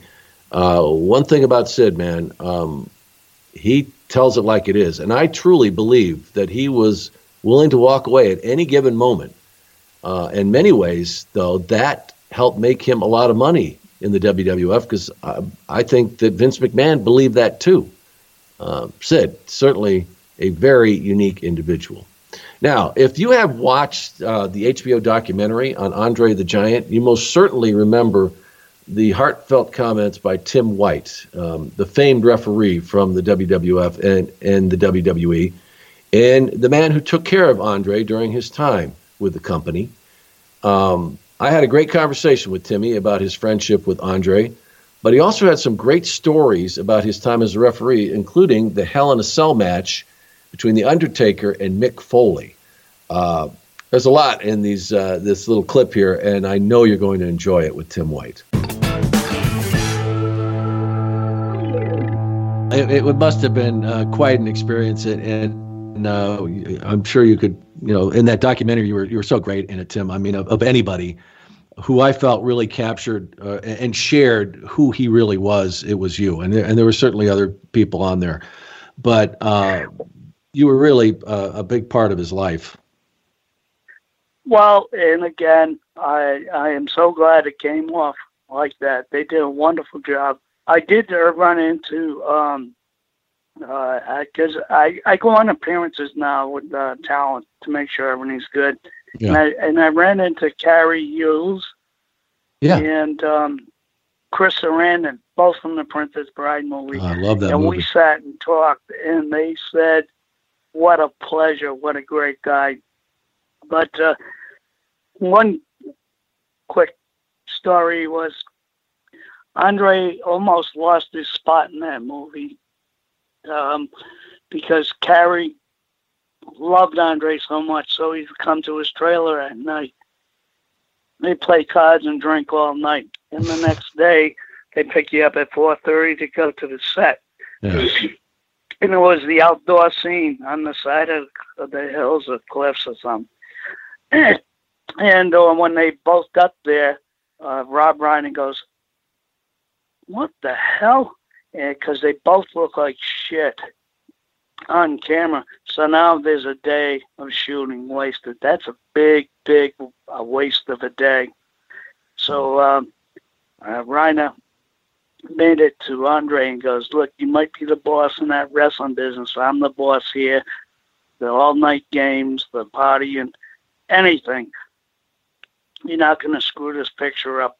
And and read him the riot act. No one ever read him the riot act. Yeah, and no uh, kidding. as a yeah, so it was great because he didn't want him to lose his spot in the movie because a lot of people were concerned that they couldn't understand his verbiage and all that, and uh, that all worked out, and the movie was great. But Oh, seeing man. that uh, Cary, because he's done so great, and so was Chris Sarandon, and uh, I met Mandy Patinkin and Robert back in the day, and um, the only time I saw, I saw Andre nervous, you know, like you and I would get like shaking nervous Yeah. we went to the, we went together to the uh, premiere of uh, the Princess Bride in Toronto, Canada, and it was called the Festival of Festivals, and that's where they premiered the movie. They had the red carpet, they did the whole nine yards. When Andre sat in there, and I'm sitting next to him, and I'm watching him, and all the other people in the movie. Now he's being judged by movie critics and other people, not wrestling fans, right? He Yeah. was shaking. Really? I mean, shaking. Yeah, Wow. because he'd never been judged by. But um, when we returned to, and then he was so happy when they uh, the standing ovation, everything he got when we left, and he was so happy when we uh, returned to the uh, the ranch in Ellerbe. He had received I don't know how many scripts from other uh, Oh, because they had no yeah. idea that he could act, right? Yeah. And he said, "No, that's it. I just wanted to prove I could do it. I'm not a big dumb wrestler." So there you go. Were you on the set for that? The, all the shooting when, when he was there? No, nope. Got there at the start, and then I left, and then I picked him up when he came back from doing the stuff in England. And uh, next time we went over there, he had his uh, back surgery. So I tell you, that is to this day one of my all-time favorite movies, I- I- and he was he was fantastic in it. I mean, you, how could you? Oh you fell in love with Andre in that movie. you did, and uh, it was it was a perfect spot, uh, a perfect writing for him, and uh, and he and he pulled it off. And I, I think that was uh, that was uh, voted uh, and I don't follow all that stuff. but One of the top twenty-five films ever made, and it's still to this day the greatest family picture to watch, and even for adults, right? To watch it, you're entertained through the whole thing. It's great. The humor, and the the setup, everything's terrific. So yeah, he was really happy with the turnout on that. Do you remember what your you know your really the the first big match, the one that really uh, when you look back that that was the one that uh, really stands out to you initially, one of your first ones? Well, you know what, uh, Sean? Uh, that that's not fair because I've done so many championship matches with so many guys through the years. Yeah. And like I said, that was thirty something years ago. So every one of them, I was privileged. Believe me, and I got excited. So I remember some. I remember some funny ones. I remember some. Uh, you know, like uh, um, they just interviewed me. It's 20 years this year since the uh, Mankind Undertaker Hell in the Cell, and I was Oh, the yeah. referee on that. Yeah. And you know what's unfair? And I'll just tell you, and we're on the phone, right? You call me, you ask me. So they called me from the studios and they said, So what were you feeling right then? that was 20 years ago. Right, I can't, you know, I do, do remember this. I told him I was having, uh, I was having a heart attack through the whole match because when I spoke to uh, uh, Mick and Mark, they told me the, the spots I need to know, but I didn't know they were going to do some of that stuff. And then when it uh, when when it broke down, now I'm going, oh my god, oh my god, is he going to make it to the finish or what's going on? And now I'm because you're always communicating back and forth, but. uh I'll never forget after he went through the top of the after, after you threw him off through the announce table, then he dropped down through and he's crawling to the corner and then Taker climbs back down. He gets in the ring and he goes, "See if he's breathing." and I get over to Foley, and um, and his nose is up. I mean, his a tooth is up through his nose. He's bleeding from his eyes, his ears, and everything. So uh, you know, there's a little uh, grab that you can do to see if he wants to keep going or should I just you know stop. Oh, uh, and he and he looks up and he goes, "Where are the tacks?" He forgot where the tacks, which uh, where they were left under the ring. So I told him, and I'm doing my hocus pocus in the ring, and I get back to Undertaker. He said, "Let's take it home." I said, oh, he even I think better than I like he couldn't believe that this guy had that in him, and uh, he dumped, you know, he dumped the tacks all over the ring, and uh, then he made a move, and Undertaker reversed it and tombstoned him, and uh, I think they picked about forty tacks out of my arm from counting the one, two, three, and boy was I I was so happy that everyone lived through that thing and it was over. Boy, Yeah, I mean, there were points in that match that you must have really been saying, "This, this is insane." What this guy. Oh, guy? it is. And, and when he threw him off the top, I thought he was going to reverse something, and they keep playing on the top and then climb back down and get into the. But when he threw him off the top down through the announce uh, thing, uh, I had no idea that was coming, and that's when I almost threw up. And I'm going, oh God. So, you know, I I think um, I think I think it might have been Sergeant could have been Sarge or Bruce Pritchard up in the gorilla saying, "See if he's okay." See, you know, because there's signs that you give if someone's. Right. I mean, because you you do something like that, you're hurt bad, man. You know, but Yeah. hey, Well, I think- I that's think why it it's legendary, and uh, I was just glad to be part of it, and I love both those guys, and that that set the uh, that set the bar for Hell in the Cell matches. That's for sure. That's Yeah. for sure.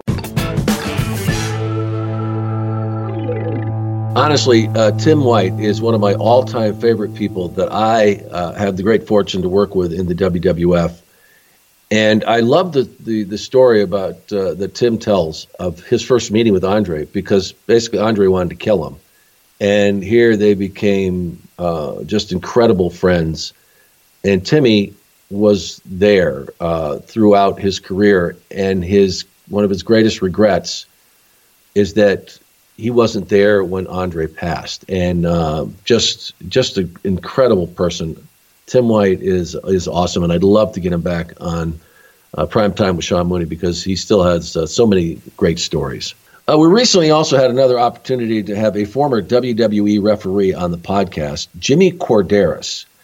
Now, if you're a fan of the WWF, WWE, Uh, you've seen this guy in the ring. Uh, he had a career that spanned more than two decades with the company, and he was in the ring for some of the greatest matches in the history of the WWE. He was also in the ring when one of the worst tragedies happened.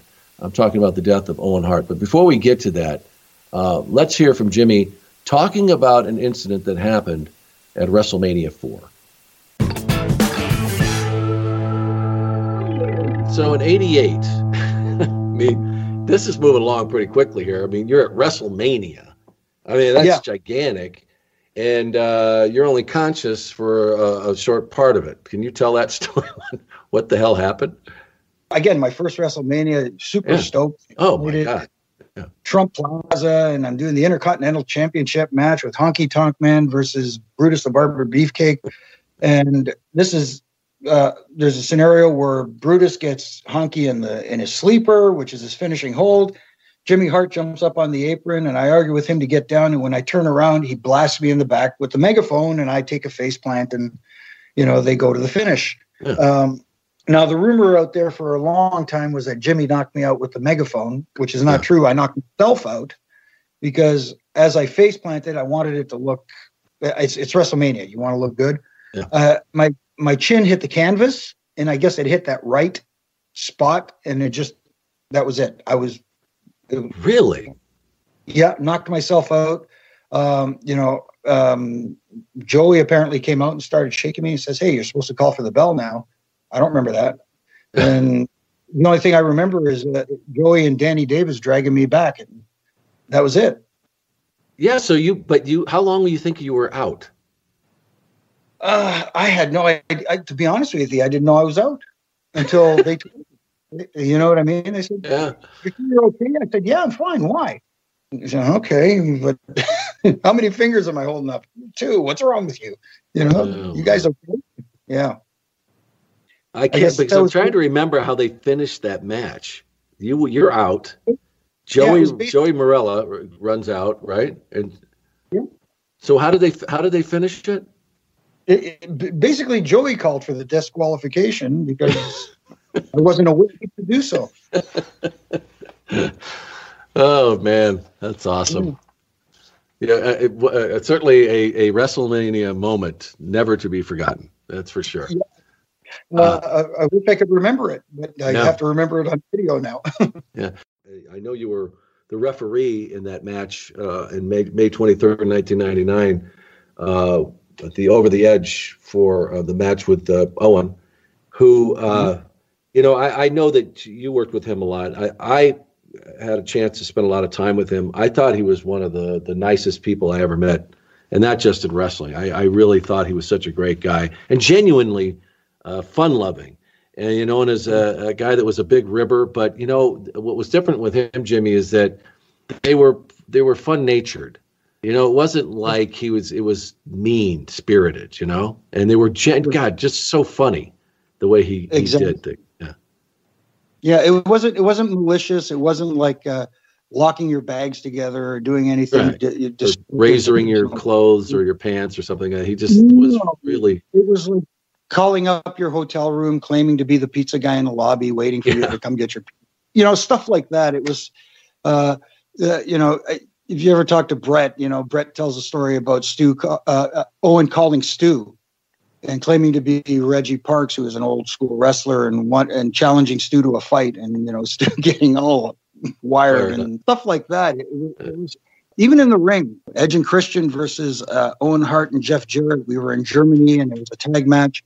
And we did the old Owen, you know, pulling a foreign object out of his tights and and hitting Edge with it behind my back and yeah. Edge selling. We're doing the back and forth where he's passing it to Jeff and I'm checking and Christian's complaining and Edge is selling like he's getting hit with uh, brass knuckles and stuff. And we do we, we finally get to the end spot where he's got it hide, hidden under his armpit and yeah. I start to make him raise his arm. And when he raises his arm, it's a napkin. Edge is selling like he's hitting him with a ton of bricks. And when the napkin's yeah. floating to the ground, everybody just broke out laughing. It was like it, he, he's so much fun. He was yeah, so much fun. He really was, and just a, an awesome individual. And and I always, uh, I just thought he he could have done so much more with the WWF. Uh, be, but you know, with the blue blazer, I mean, he was just so talented. I just think it was just a matter of time. I thought before he would find like the what was the right place for him because he was so good in the ring, and and uh, you know such a gifted athlete too, and and he could, you know, he had he had it all. I thought, and it's it's just a damn shame uh, what happened, and uh, taking you back to that day, um, and that match, you know, it seemed that, and we see it even today now. They just the, these things that surround the match are just getting get bigger and bigger and do you remember at the time, and I don't know how cued in you were to what they were going to do with this, but do you remember thinking like, wow, that's uh, that's kind of dangerous, or just that's the way things were being done then, and it wasn't that unusual? Uh, pretty much the latter, because uh, I, you know, at the time Sting was doing something similar in WCW, yeah. uh, repelling from the ceiling and stuff like that. So, um, for me, uh, like again, personally, for me, I couldn't do it because I have this fear of heights. Yeah. So I wouldn't be able to do something like that. But I didn't, you know, it, it, it's it's easy to say in hindsight, oh yeah, they, they shouldn't have done it. It was dangerous. Yeah. But at the time, you're not thinking like that. You're thinking, oh, here, you know, this is part of the entertainment process of wrestling, and it's it's something that had been done before without incident. So you do, you don't you don't think that anything this terrible would happen. So, uh, you know, it, it, was just a rough day all around. It was a tragic accident that happened, and and you know, it uh, obviously you know affected a lot of people that day. Yeah. Well, and and also, I mean, the WWF all the time I was there. Whenever Vince did something, it wasn't like they would go get somebody who really didn't know what they were doing. Uh, you know, I mean, you always felt like they had these true professionals. If they had pyrotechnics or anything, they brought people in that really knew what they were doing. Um, so I'm sure that there was a level of trust there that, and, and like you said, it was just a tragic accident. But um, from your perspective, tell tell me what happened that day. Uh, see, I, I don't know the particulars, but from from where I was, basically before before that match was to take place, uh, they had a hardcore match. Um, uh-huh. Al well, I want to say it was Al Snow and oh boy, uh, Hardcore Holly maybe, yeah. where they fought all over the place. There was like debris in the ring, broken tables, and stuff like that. So, um, I ran out for the match and, and also was helping him like clear some of the debris from the ring, uh, kicking stuff out of the ring, and I was actually working my way towards that corner um, where Owen ultimately fell and I was holding the top rope, kicking some stuff out, and um, I heard some.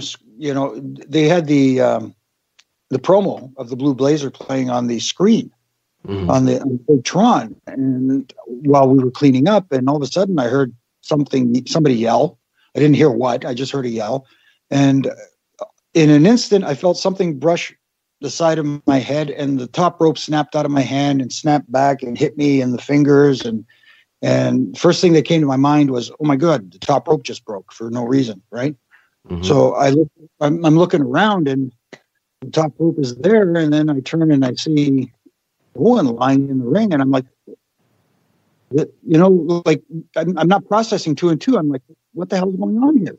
Yeah, you know, and so you know, I his eyes are still wide open, but there's no response, and so I, I just started freaking out and calling Mark at the at the Mark Yeaton at the timekeeper stable, you know, calling for help. And, and that's, that's basically what happened. I, from my standpoint, that's what I saw. That's all I saw. You know, and like as far as what happened up there, I don't know.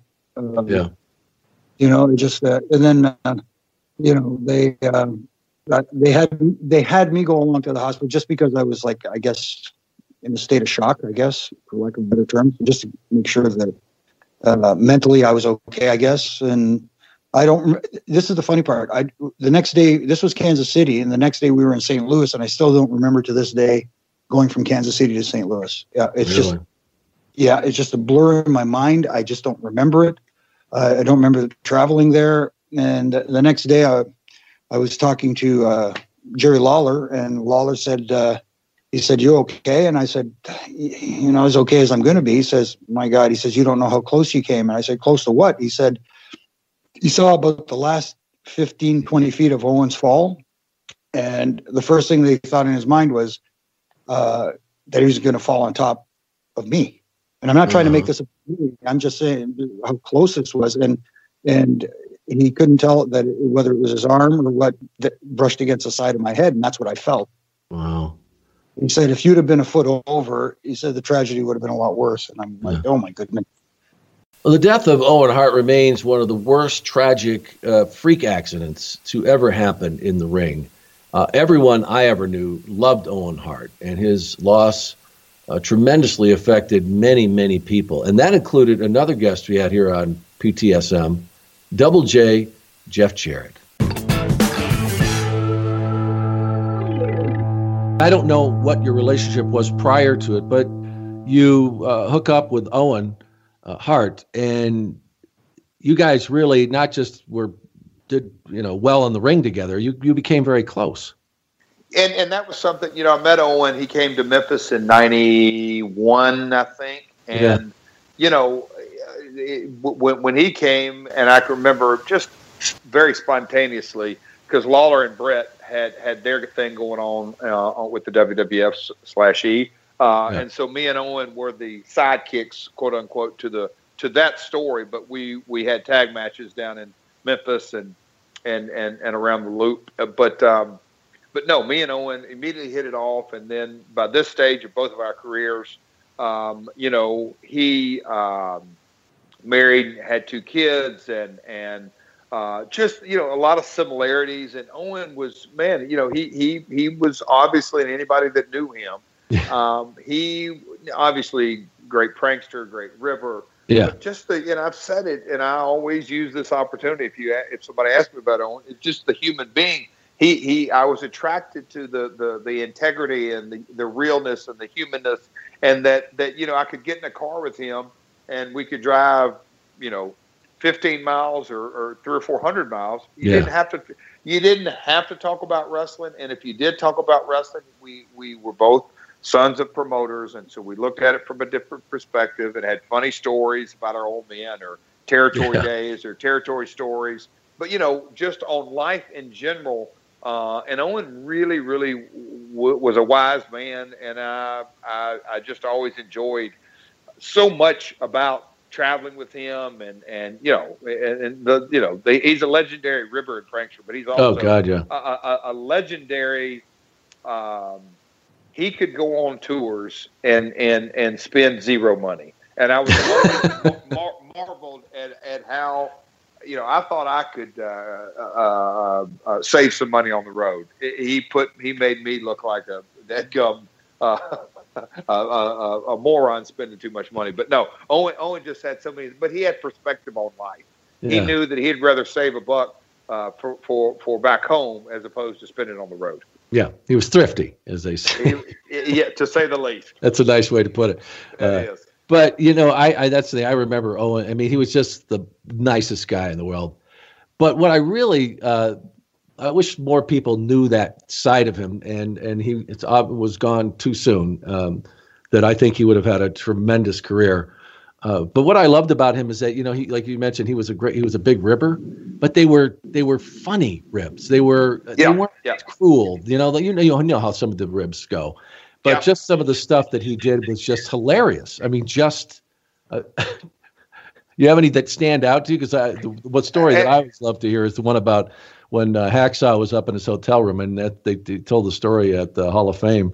Yeah, uh, Bret did when he said, "Why don't you get your ass down here and you know whatever?" Uh, when he was trying to find a gym, you know, like, Yep. And he did that stuff all the time. It was just funny.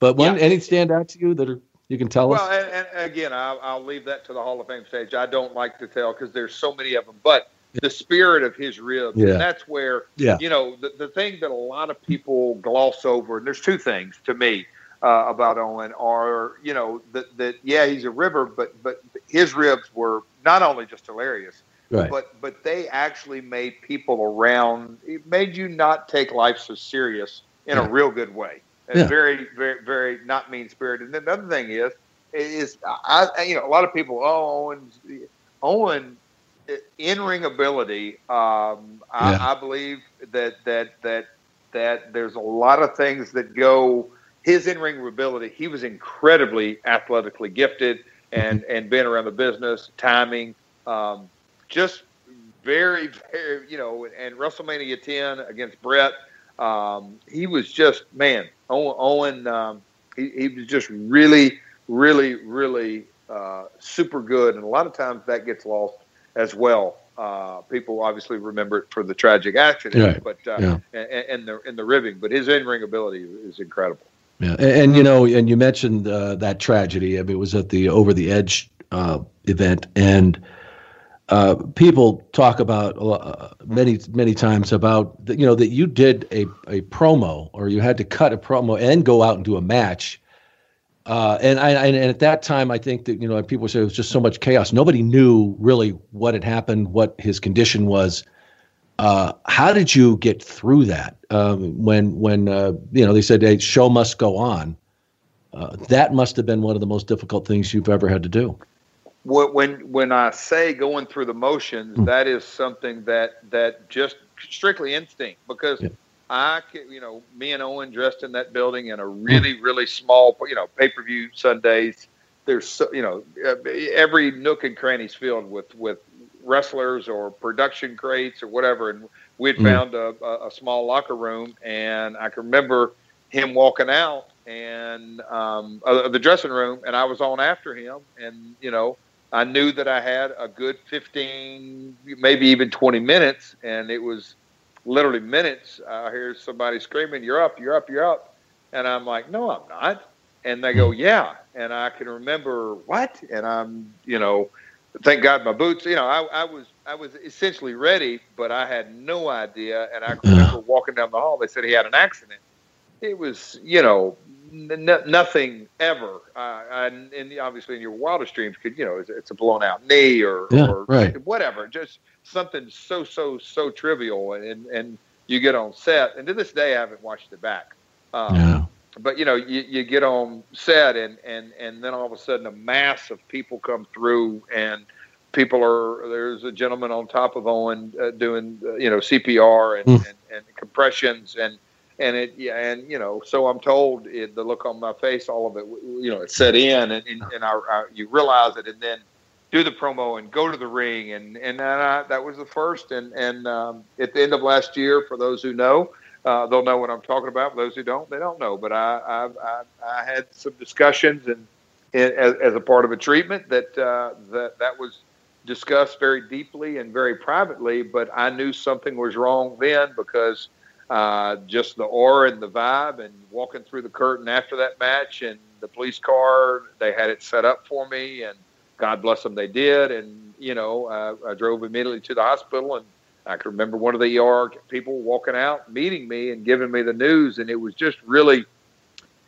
it's a, a it's a complete tragic uh, in so many ways. In so many ways, to this day, it has affected people. But um, you know, I like to remember uh, Owen, uh, the fond days and the good days, and and know that um, God's plan uh, is for him to understand, and some things we'll, we we're not supposed to understand. Yeah, well, and, and you mentioned that that uh, you uh, recently uh, were involved in in rehabilitation treatment, and and you you talk about how that was something that you had held inside for all these years uh, how did it hit you, and what did that unlock as far as a lot of other things that were probably you hadn't dealt with? It, well, it, it, it was uh, part of the industry that that that it happened on a Sunday, mm-hmm. um, Raw on a Monday. Uh, go home, go to the wake, go to the funeral, and go back to work. That's not normal. Yeah. Um, that's that is that's not healthy. It's not normal. Uh, and so there was a lot of things that that uh, that I learned about myself, learned about life uh, at the end of last year, and and and you know I'll call it uh, as they call it, peeling back the layers of of, of onion. Mm-hmm. Uh, of, of, of our soul and our psyche. It's not healthy. You know, you could call it stuffing. You can call it compartmentalizing. Uh, none of that's healthy. But, you know, I talked at length uh, did a lot of good cries, uh, and just trying to understand, you know, exactly how all that affected me, and you know, it was tough because uh, you know, again, my family being around the business, Mm-hmm. uh, I, I understand that you know anybody literally in their right mind that would would would think that it was anyone's true fault. Now, um, easy for me to say sitting on this side of it, but I've been around enough things in my life to know that accidents happen. Um, Yeah. Could everybody be been, been more careful? Yeah, absolutely, on, on so many levels. But Mhm. but it, it, it is a truly tragic situation that happened, uh, and everybody that was a part of it that was dealt that hand, and everybody dealt with it differently. I chose to deal with it uh, by by not discussing it, not talking about it, uh, moving on in the most positive light, always uh, talking, um, you know, glowingly, and never wanting to go to that dark side and talk about those kind of issues uh, that that happened and went down, and being interviewed, and I can remember, and I still believe this, you know, Vince McMahon, solely Vince, nobody else uh, not Linda, not any of his inner circle at that time. Nobody. It rests squarely on his shoulders, and he had a decision that was wrong, regardless of the decision he made. Mhm. Uh, and and and no right answer. You know. no right, and I know Yeah. Vince well enough to know he knew that, uh, and and so that's tough. Uh, but he took it.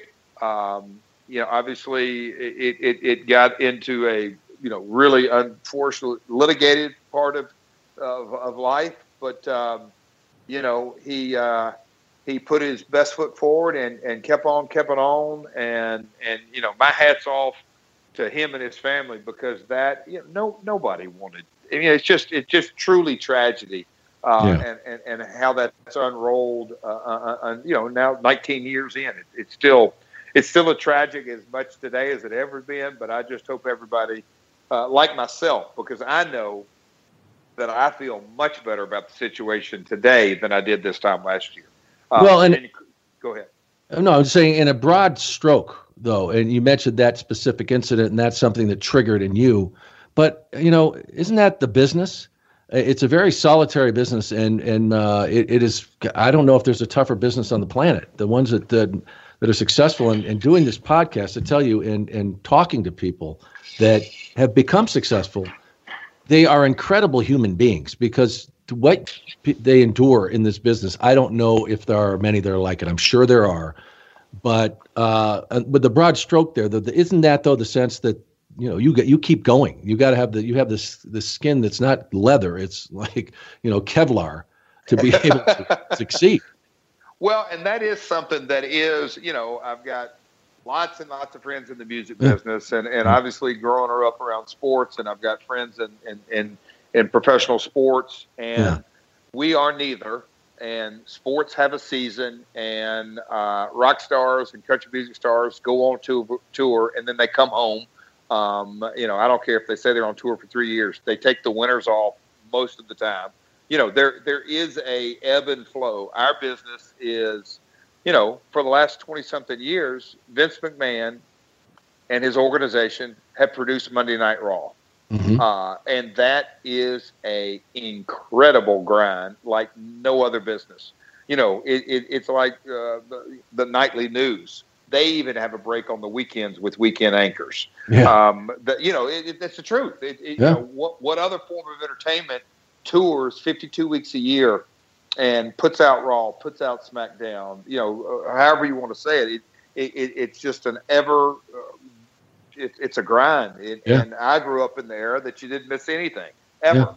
Yeah, the biggest night of, of WrestleMania is is Monday, the next night. You Yeah, know, well, it, it never stops. That that that that's that's week one. Yeah. And week fifty two is, is the night before, and you start all over. And that is a grind, and that is something that, uh, quite frankly, will eat you up and spit you out if you're not aware of that. And uh, I'm grateful that I'm aware much more so now today than I ever was. Well, and, and you mentioned that that uh, you uh, recently uh, were involved in in uh, rehabilitation treatment, and and you, talk about uh, how that was something that you had held inside for all these years. How did it hit you, and what did that unlock as far as a lot of other things that were probably you hadn't dealt with? It, well, it, it, it was uh, part of the industry that, that, that it happened on a Sunday, um, Raw on a Monday, uh, go home, go to the wake, go to the funeral, and go back to work. That's not normal. Yeah. Um, that's that is that's not healthy. It's not normal. Uh, and so there was a lot of things that that uh, that I learned about myself, learned about life uh, at the end of last year, and and and you know I'll call it uh, as they call it, peeling back the layers of of, of onion. Mm-hmm. Uh, of, of, of our soul and our psyche. It's not healthy. You know, you can call it stuffing. You can call it compartmentalizing. Uh, none of that's healthy. But, you know, I talked at length, uh, did a lot of good cries, uh, and just trying to understand, you know, exactly how all that affected me. And, you know, it was tough because, uh, you know, again, my family being around the business, uh, I, I understand that, you know, anybody literally in their right mind that would, would, would think that it was anyone's true fault. Now, um, easy for me to say sitting on this side of it, but I've been around enough things in my life to know that accidents happen. Um, Yeah. Could everybody be been, been more careful?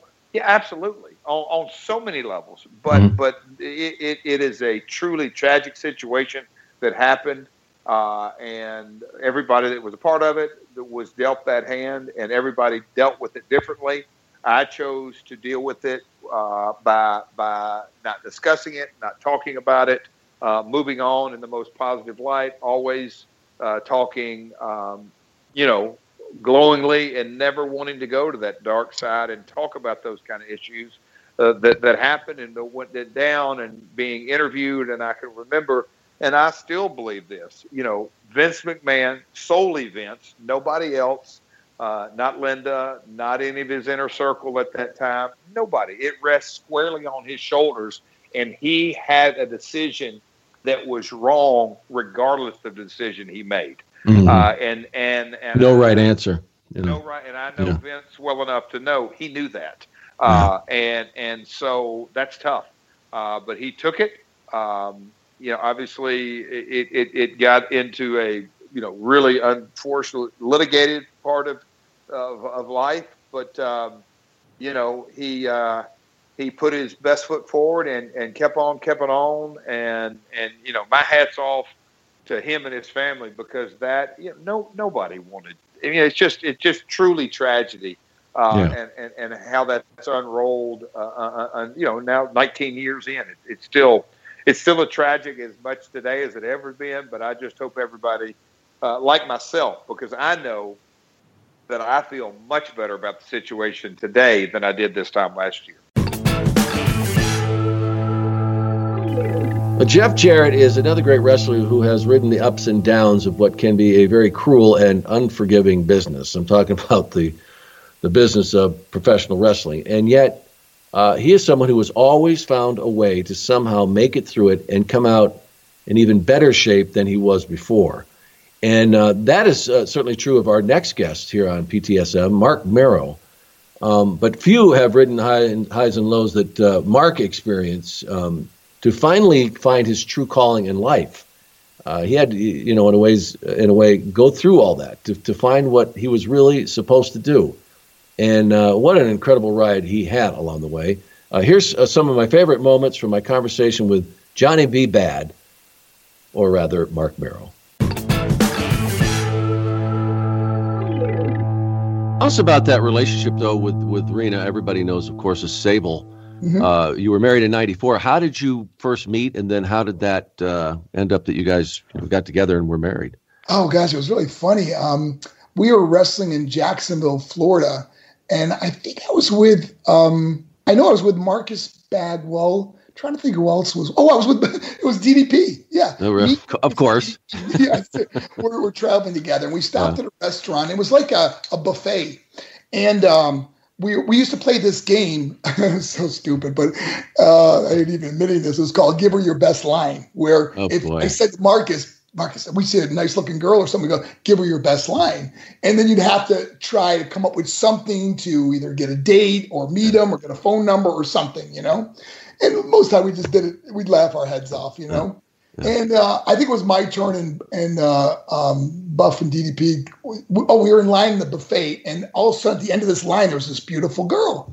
And uh, we're, all, I, we're all like, oh, you see that girl there?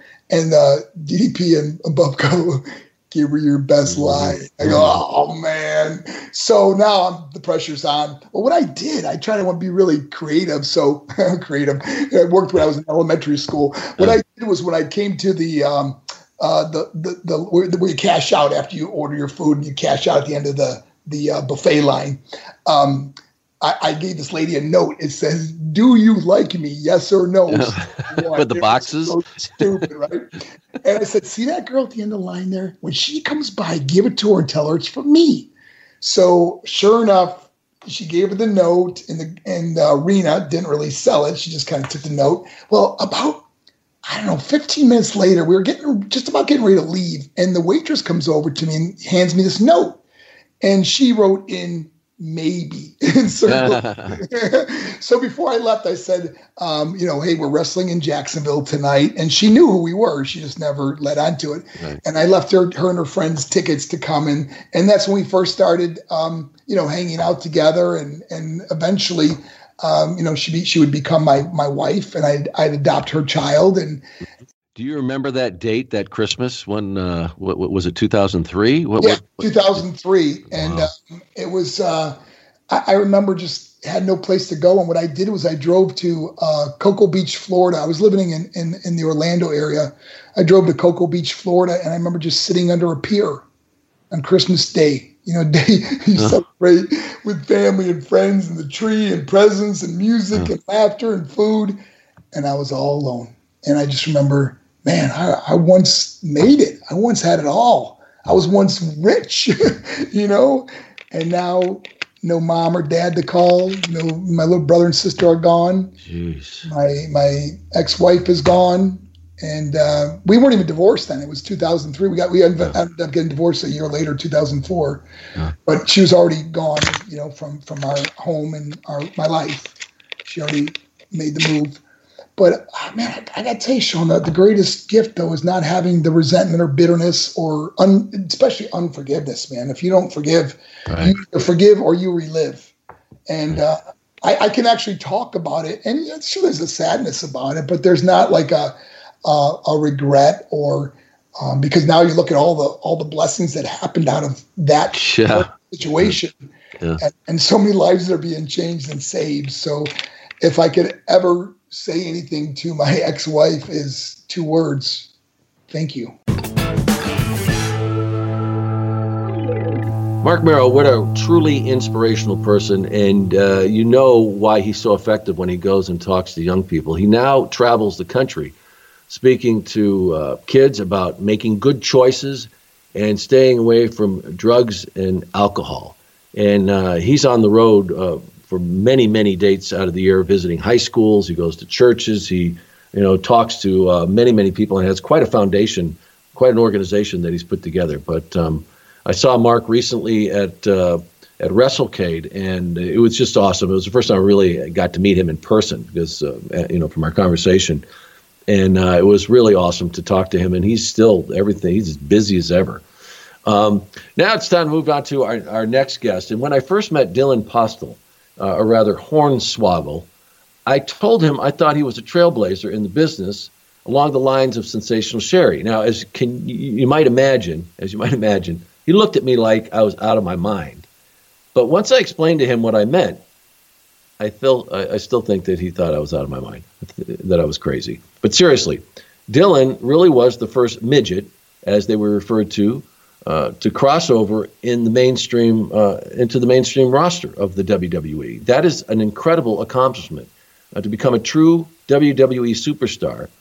And uh, you know what he did for little people is what I felt that in, in many ways along the lines of what Sensational Sherri did for women with uh, in professional wrestling. I'm not talking just with the WWE. And uh, you know, it's true. I mean, the, he really deserves a lot of credit. and he still refers to himself as a midget. I know that that's not politically correct to a lot of people, but he's proud of the fact of what he's done. And here's part of our conversation, um, the one that I had with Hornswoggle on PTSM.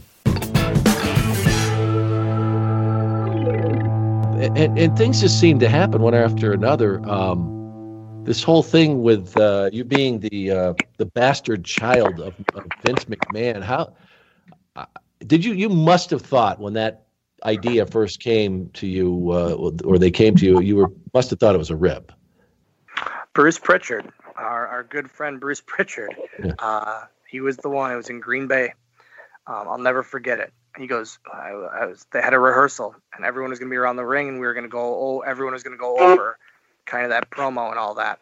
Yeah. And uh, he goes, "Hey, give me your phone." And I go, "Excuse me?" He goes, "Give me your phone right now." I go, "No." He goes, "Dylan, you will want to give me your phone, please." Go, All right. I give him my phone. He puts it in his pocket. He goes, "You'll have this after the show." I go, "No, why?" He goes, "You're the son." I go, "What?" And then he goes, "You're the son." I, go, I go, "No, I'm pretty sure it's Kennedy." He goes, "Nope, it's you." And I wow. just go, and I said, "This will be fun." Yeah. he, goes, he goes, "Well, you think so?" I go, "Yeah." Yeah. Okay. I said, uh, and I asked Bruce, and I again, I kind of a cool thing. I said, "Hey, can I can I text one person?" And he goes, uh, "Okay." I go, "I want to text my dad. Can I please leave tickets for him?" To be here tonight? He goes, Of course. I said, You can watch me text him. And all I texted my dad was, Hey, doing something pretty cool tonight. Could you please be here? And uh, he brought my grandpa, who was my biggest fan, biggest fan ever.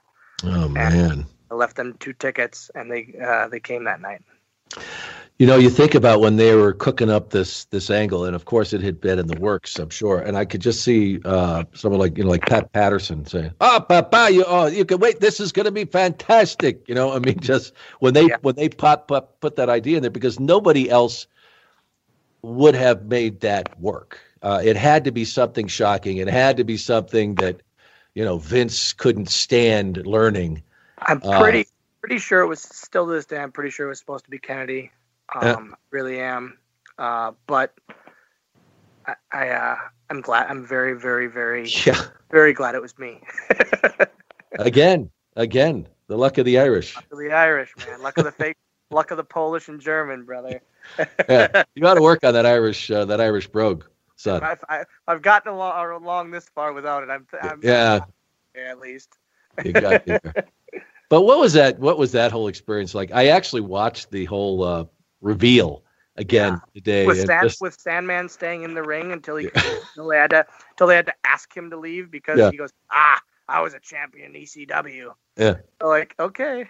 Uh, um, it was, you know, it was the coolest thing ever. Um, again, I'm a six-year-old wrestling fan at heart, mm-hmm. going being in the ring with Vince McMahon every week, sometimes twice a week on you know Raw and SmackDown. And the thing I always kind of regret, the one thing I regret about that whole thing was I didn't really like I was so intimidated to really like ask him anything about like business stuff or past stuff like hey, what was this like or hey, what can you tell me about this? I was so intimidated that I never really asked him anything. And TV days are so crazy as is but we had downtime of just chatting, and or I could have, but I never did, and that's the one thing I kind of regret. Um, but as a whole, man, that was that was that was the the I think I truly feel that was the highest point in my career. Yeah. Well, and that little thing with the Degeneration X was pretty good too. That little thing we'll with get D- to that. you know that those those two young boys DX yeah. that's okay too. but but uh, I, you know I, I I don't know how uh, you talk about intimidated and and you know what a perfectionist Vince McMahon is. I how did you even perform and did it take a few of those matches uh, or did you just say ah, you know I just going to go with it. I mean, it didn't. Uh, how did you handle that initially? I think I just kind of went with it and just kind of thought, all right, if there's one per like, I'm not gonna. I'm not. If I mess up in front of him, it's the worst person to mess up in front of. But I'm not gonna. You know, I'm not gonna. There's there's no do overs when it's when it's raw and it's live. Yeah, yeah. People don't understand uh, that just the. And I, I just remember the pay per views, you know, the Yeah. live pay per views, and, and you really do have to put your. I would just put myself in a mindset that it's just another show, Mooney, and just get out there. I uh, the the backstages Vince always loved to do them live too. Yeah, yeah. Gave me like less chance of messing up, I guess. Because if I knew if I did mess up, it was only the one take that we you know we only have that one shot, so I couldn't I couldn't I had to do my best to not mess up. And it's just, I think the biggest thing too was when uh there was a thing with Finlay and Vince you know later in the in the in the program where Finlay was going to hit Vince with a shillelagh, and Vince told him, "All right, Fit, hit me with it. Hit me with a tough guy out there. All right." And he Lay it lobbed in. him so hard, lost. He he had a knot on his head. We got back. We got to the back, and Vince, ha ha, that was great. shit." And it was it was like it was it was he loved it because Yeah. it looked great on television and he just it was great and and it was it was the crazy thing is is I have a pinfall victory over Vince McMahon on on you know and and I think I did research and Stone Cold if he has one if he has any it's like one and I have like I'm one of the few people that has one over Stone over Vince. Yeah, well, see, uh, you and you and Vince, uh, you and Vince, and uh, I mean, Stone Cold have a lot in common when it comes to that. But, but we you know, I, I I think he made a bit more than he, me in the long run, but we have we pretty much have the same career. yeah, there you go. but, but that was awesome, and and, um, you know, because most people who have been around Vince, they see backstage, you see him in bits. I mean, he's you know, he's in his office, is it? But uh, how did you work out these matches? Because I, I can't imagine him uh, being there, standing in the ring or whatever, saying, "And then we're gonna do this or do that, do that." I mean, it was was it kind of like just go with it, or did he take the time? No, he Uh, took the time. He always took the time, and uh, Fit Fit would be the agent of a lot of them, obviously, because he was Yeah. going to be right there anyways. And Right. it was, I I said nothing. I I I'm pretty sure I just literally stood back and whatever they. All right, I'll do that. Yep. Okay, I'll do that. Whatever you want me to do, I'm there. And I everything just again, but again, I I, I wish I would have. I wish I would have you know, taken the, the chance of, uh, you know, asking things or giving input more at that point because who knows. But Well, what would uh, what would been have been uh, a couple of the questions? Like when you you think about, boy, I wish I would have asked him this. What would you what if you would have had that opportunity? I, uh, I you're in a car with him. He's driving a zillion miles an hour. You think you're this could be your last ride in the car because he's going to kill us. Uh, what would you ask him? Oh, if I if I were like like the one time I would ever ride, I was on a plane. I was on the the jet with him once. It was they were going like from overseas back to the states, and it was a bunch of us. And I remember all I wanted to ask him about was Warrior, but I was like, no, I can't do that. I can't do that at all because that's I know that relationship isn't there. But that was all I wanted to ask him about was just how it all ended and and what happened and how was he as a as a person and but I knew I couldn't obviously because of that relationship. Yeah, he might have surprised you. I still would never want to take that chance. Take that chance. I just always wonder what you because you've mentioned that Yeah. uh, you know what you would you ask him about the business or I don't know. I literally don't know, but I just wish I would have would have. taken the time. Yep. What was the reaction to um, some of these groups, LPA and and uh, you know, for what you were doing? Did they s- did they enjoy the fact that you were, uh, you know, making uh, headway for little people in the entertainment business, or did they look at it like, what are you doing? I never heard anything like Really? No, never, never. I know. Like, I remember Vince always said we can't say midget on television, and we got. I remember like it was said twice in the whole time. Uh, the whole like the whole ten almost ten years I was there, but I remember it specifically because we can't say midget on television. Um, So they were sensitive to it to an extent. Yeah, yeah, Besides yeah. having- doing midget Uh, bowling, yeah, I just I don't I but I'd never heard of you know of LP. I'm sure they I'm sure they didn't like it how I was mm-hmm. treated some of the time, but at that point I'm on again I'm on television living my dream. I don't really give a damn what little people of America think at that point. Right. And and I don't imagine that you saw yourself as this uh, symbol either. No, not at all. I'm just you're just working. I'm Dylan from Oshkosh, Wisconsin, on WWF te- WWE television. Wow, that's awesome. The, yeah, and I, I think I've always had that kind of mindset, for the most part.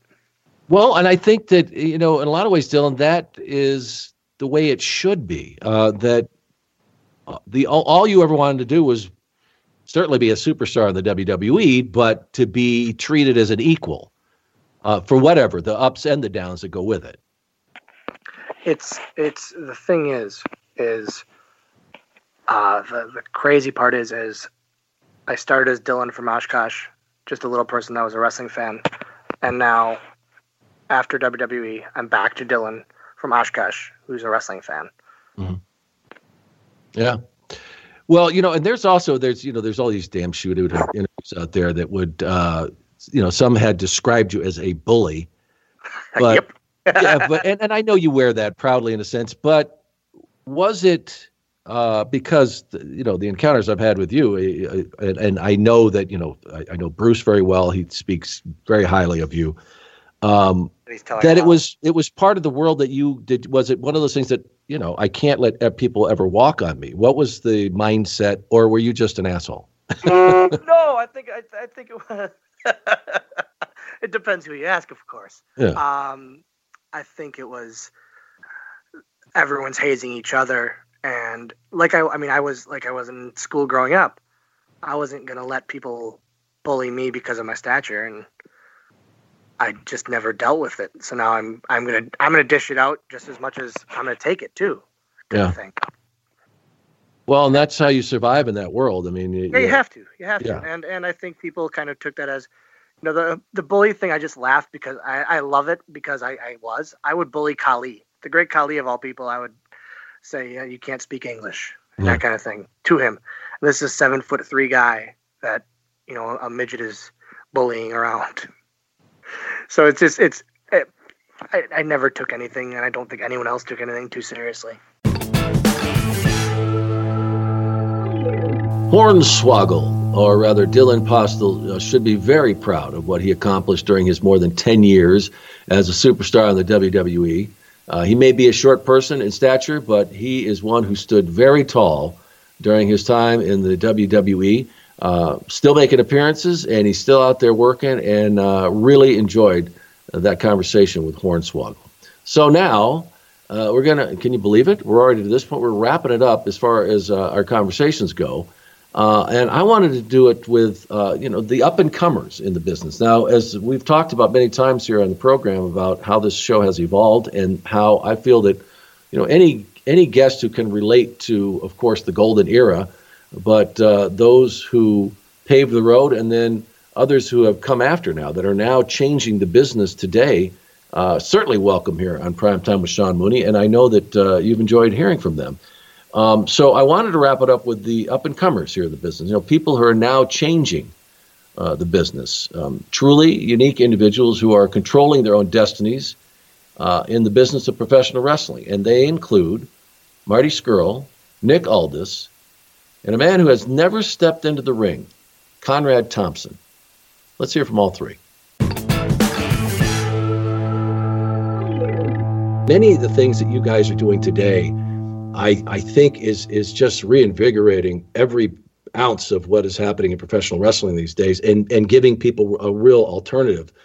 Um, so with that, because we're going to be talking about you know the NWA 70th anniversary, but leading up to this, and I know that you guys, I don't know if it was a it was a plan or it was a natural organic thing that you guys have been building, um, but getting to all in, and uh, I, I, know it's had, you've had a chance to, to, to let it settle in now, but what happened in Chicago? Uh, just outside of Chicago, I should say, at, at that event, as far as how, the impact that you've you've seen now on professional wrestling.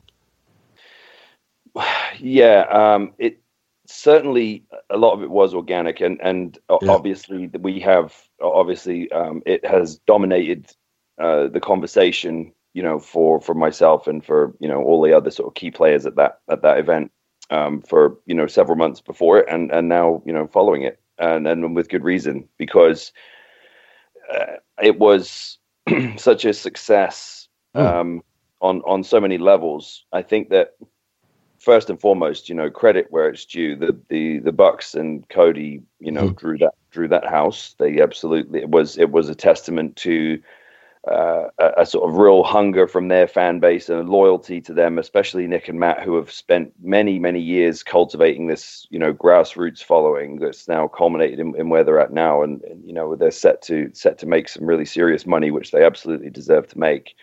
And um, I think it was you know. It, it, it, in many ways, the fact that they sold those tickets so fast with no card was was such yeah. a really just a it was it was it was a message from the audience basically saying we're we're with you. You know, we we want to see we we want someone else to to have a big time event. You know, we we don't no, I don't think I've heard a couple of people refer to it almost like as a protest vote. You know, and, and I don't agree yeah. with that. I don't. yeah, right. Because I think that what it what it really is is that fans just love the idea of being at some other big time event that isn't WWE. You know, and mm. that's absolutely fine because you know for for the, for all intents and purposes, with the exception of a handful of Ring of Honor shows and a handful of you know TNA shows over the last decade and a handful of uh, New Japan shows in the last couple of years, they haven't had the chance to be with with a sort of real rabid audience and that and that big time feel without it being uh, you know WWE because they've, they've, and they've seen the Tokyo Dome shows and they've seen these, mm-hmm. these shows overseas even you know even like TNA would would you know would draw big numbers in the UK for example we would do really well at Wembley and Manchester and Glasgow and stuff and I think that there was this there was almost this there, there, there was this realization with the audience here where they went hang on like we we can change this just by by going you know by yeah. by being part of it and, and just kind of supporting it and um and then for us uh the the early, I want to, the flirtation, I suppose, started probably around.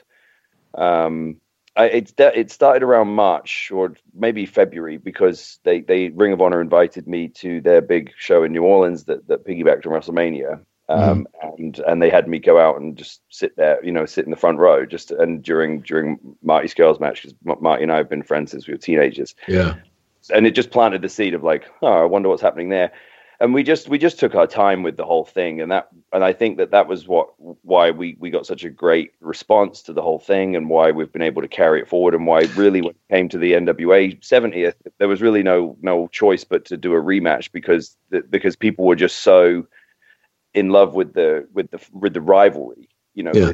and they just saw this thing went wow like what a great rivalry this is. Tell me about the evolvement of the villain. How did that all come about? Because that's when you took off yeah, I um, it's funny. I I just like I said, I took this time off after I hurt myself, and it's funny. Um, Steve Austin uh, would always say, "Oh, you only learn how to to work after you get injured," and I never really understood what he meant, and I kind of not not suggesting I could work now, but I kind right. of I, I got it like afterwards. Yeah. Like yeah, so uh, I, I I kind of started to uh, I kind of get it now, but uh, no, I took that time off, and I just I, I'd been I'd been wrestling for quite a long time, and you know I've had some frustrations, and uh, I had a bit of a, I had a, it was you know did a little spell in TNA for a cup of coffee, which was a bit of a flop, um, and so you know you get a bit disheartened and everything else, and and I was just thinking, you know, what can I do? What can I do to stand out? I was thinking, you know, in my head when you're younger, it's like, oh, what moves can I do to stand out and everything else? How can I? But then I was looking at myself, I was like, Marty, you, you know, you're not going to be able to out flip this guy or do that. You're not, you know, you're mm-hmm. not, you're not six foot five or anything else. You need to work to your strengths and you need to come up with something to to to make you stand out from the pack.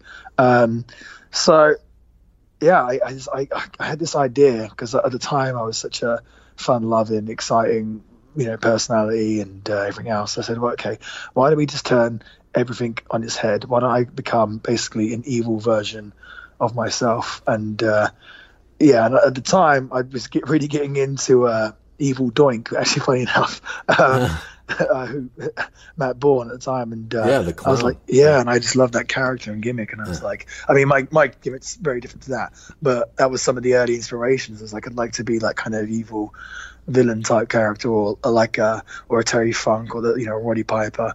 Um, so yeah, and at the time when I first did it, it all kind of fell into place. It just like at the time, so I, I turned myself bad guy, and uh, at the time I was just getting different stuff like written on my trunks, and um, like different slogans and stuff on, on the back, and uh, a villain. Uh, in the UK was what we in America they call it heels and faces. Right. But in the UK we'd always call it blue eyes and villains. Blue eyes Uh-huh. being a good guy and, and a villain Right. being you know the heel obviously. So I just put villain on my on my trunks and uh, you know people like oh hey villain villain. It, it just kind of stuck. So I was like oh I guess I'm not Party Marty anymore. I guess I'm the villain, Marty Scurll. And then but everything just kept evolving. I, and then one day I was about to go out for my match and I just saw an umbrella on the side and I was like ah maybe I should take the umbrella to the ring. That might work. Yeah. I don't know. So I took the umbrella to the ring, but in my head again, it was kind of just me just being silly. Um, and then uh, I did that, and I got to the back, and I remember one of the boys was like, "Hey man, that, that umbrella thing you came up with, that was pretty cool." I was like, "Oh, thanks." And then I remember the next week I um, I had a show uh, somewhere up north and had to fly there, and I was like, "Oh, I can't bother to bring an umbrella to the show, no way." So I didn't bother. And then I, once I got off the plane, uh, someone tweeted me saying, "Oh, I can't wait to see Marty Scurll tonight and his umbrella." So I was like, "Oh, I better go to the shop and buy." it." Better go get better go get an umbrella. right. So it just kind of stuck, and, and for me, I feel like it's more of a uh, like a subconscious thing. That was, I you know, uh, wrestling sort of abroad at the time, you know, or you know, in Europe or everything else, and knowing I wanted to break out into America, Japan, I was like, oh, this is kind of like a uh, a subtle nod to where I'm from, the UK. You know, uh, umbrella being pretty synonymous with. Uh, with the UK, um, but yeah, that, that was it, it. All kind of evolved. Like, okay, maybe I could wear these big fur coats because you know I would just look like I could be idiot. And I like again doing all these shows uh, for these years um, on the holiday camps kind of made me like not scared to try things. And another thing was some of these shows you did on the camps. Uh, yeah, I was just in the saying all those places Right, where you got to do all the yeah, that's yeah, awesome. And, and, and some of the shows we did at the camps, they were like some of them were huge, like two thousand people, but some of them would be ten people, and you Mm-hmm. Wrestle in front of complete silence, you know. And Yeah. so, and, and anything you did, you wouldn't get reaction. So, like, I was. I was never scared to be embarrassed because I was like, you know, it can't be any worse than that. So if I come to the ring with a silly costume on or whatever, and people think I look stupid, I I can't be embarrassed. Well, I had the idea to do a wrestling podcast convention a couple of years ago when all of a sudden the NWA Legends Fan Fest was no more. I had been going to that thing for years and years in early August in Charlotte, North Carolina.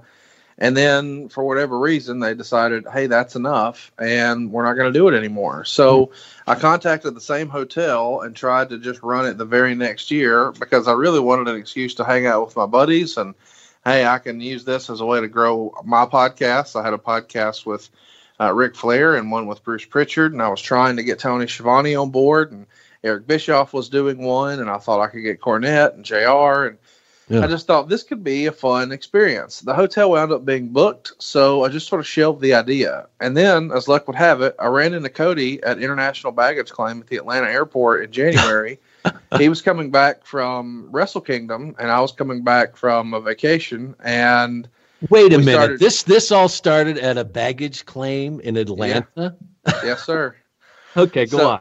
It's one of those deals where he wasn't sure if it was me, and I wasn't sure if it was him because he was trying to be low key and he had a hoodie on, and Yeah. I thought that was his wife Brandi, but I wasn't going to be that guy and go step out and hassle strangers at baggage claims. So we started DMing because that's what people do now in 2018, and eventually I said, "Hey man, got an idea." Why don't you look for a convention partner? You need someone to be your WrestleCon to your WrestleMania. And if you did it with me, it would be podcast themed and there wouldn't be any wrestling match competition. So he said, That's an interesting idea. How many conventions have you promoted? And I jokingly said, The exact same number of super shows you've promoted. And he Oh. thought that was funny and, Yeah. and said, Okay, well, what's the idea? So I, I I emailed him over a format, and the original idea was it would be two days and you know maybe six or eight hours a day, and it would be fun. And now it's four days, and it's you know fifteen hours a day. It's overwhelming how how much momentum this thing has gotten and how big it's gotten, and it's it's effectively ruined my life, Mister. Well, I have to tell you, those are three individuals you should keep an eye on. Uh, Marty Scurll, also Nick Aldis, and Conrad Thompson. Uh, I love uh, the way Conrad is so low key about everything, but uh, he is a man who's helping to change the business, as are uh, Marty and, and Nick. I would also put in there uh, Cody Rhodes and the Young Bucks, but um, uh, hoping we will have them back on prime time with Sean Mooney and, and, several other guests who are changing the industry. Uh, what a year it has been, though. Isn't it incredible to think that uh, we just wrapped up a whole year of prime time with Sean Mooney? But we actually started this podcast, it's hard to think about, in June of 2017. So that's uh, a lot of episodes, but we've got a lot ahead. And uh, before we talk about uh, more of that, I promised a Q&A that we were going to include in this podcast, uh, and we got a lot of questions. So we are going to answer as many as we can for this one, but uh, a lot of them you're going to be able to catch on our new adventure, our Patreon membership. And uh, folks, remember, uh, you can be a part of that. I'll give you some more details when we come out of the Q&A, but um, all you have to do is go to patreon.com slash primetime mooney and sign up. But uh, before we get there, I'll tell you more details on it. But let's get to this Q and A because we get a, we had a lot of questions. So I'm going to bring in our producer Casey Jerome Beck, who's going to uh, serve up these questions. He uh, he loves doing this. He loves torturing me. So uh, he gets another opportunity. Casey, are you there? And uh, you know, uh, did we get a couple of questions here and there? We got, and you won't believe this when I tell you, we got 37 questions. Wow. Uh, through just put this up what the night before, so yeah, that's great. It's been up for two days now. So, and and you know the one thing that I commented on when I saw it was these are amazing questions. These are like things that I'm curious about, and that you know, um, things that might not be known yet. You know, um. So I imagine you're going to save some really good ones for our new Patreon uh, members. Oh yeah, I've got some doozies in here that you're going to have to pay to hear because they're okay. they're too juicy. They're way too juicy. Ooh, I like way that. Okay, but uh, let's serve up the ones that uh, that uh, you'd like to have me answer here during this very uh, special edition of Prime Time with Sean Mooney. All right, so we're going to kick it off on Twitter with uh, Joe. F- forgive me for mispronouncing his last name. Aguinaldo it's okay. hard to say. Aguinaldo. Okay. Yes. Uh, during the taping of Edge and Christian's show that reeks of awesomeness, were mm-hmm. you not mm-hmm. cold? Were you not cold taping without pants? I think you deserve some sort of medal for that. Well, that's uh, that's a good question because anytime uh, you're without pants, there's always that fear of uh, you know uh, braving the elements. For uh, in many ways, you know what I'm talking about. You want to keep the boys uh, nice and warm, but and we did film this back east, which uh, knows you know that the climbs can be a bit chilly. But when we filmed this, it was during a time of the year when it was uh, very nice out. It was uh, no problem taking my pants off, and uh, and uh, you know wandering around Stamford. Uh, as we did, and it, it, I'll tell you a quick story on that because can, you can imagine. Not only did I look ridiculous, I had these boxers on. If you've seen the episode, that had hearts all over them. Um, but the rest of the crew that was with us, uh, we had Carlito and and uh, you know Vickie Guerrero and Santino was with us, and uh, Nunzio, and we were all dressed as you know in this kind of pirate gear, weird, and we were down at this dock where they had uh, Carlito's boat and a ship. They tried to pass it off as. But as we're all there and we're getting ready to shoot the scene, and we have these uh, you know rubber um, uh, daggers and and uh, swords and all kinds of you know hats on and everything. And this these this group of people, these uh, two couples, are going to their boat to go out, you know, for the day, and they come walking by, and they're just looking at us like, "What the hell's going on?" And I just looked at them. I said, uh, "We'll explain later when you come back if we're still here."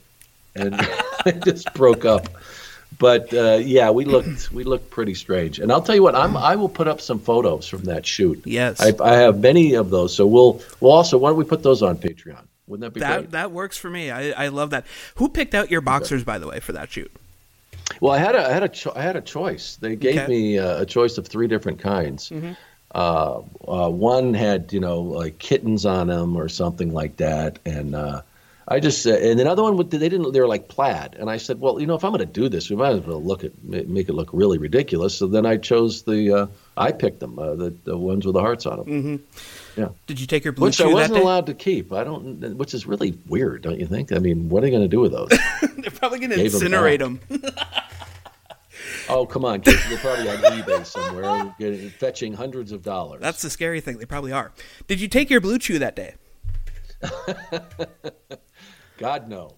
Uh, you know, I would never, much- not with my pants off, not uh, not in that setting. How But, much fun would that I have had been? Other, if I had other intentions, absolutely.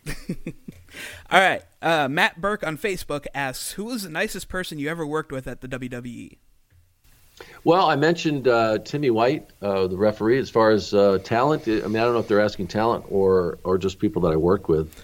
Um, there was so many great people that uh, I met along the way. Of course, Lord Alfred Hayes uh, took me under his wing. So did Gorilla Monsoon, and you know, uh, Gorilla Monsoon too. And and I'm uh, I'm, I'm been in touch with his daughter. I'm I, I'm trying to get her to come on to talk about uh, Gino and and his you know family was so important to him, and but genuinely, uh, he was one of the nicest people I ever met uh, uh, with the company. He was just always such an awesome person. So I I mean if they're asking talent wise or you know uh, wrestler wise.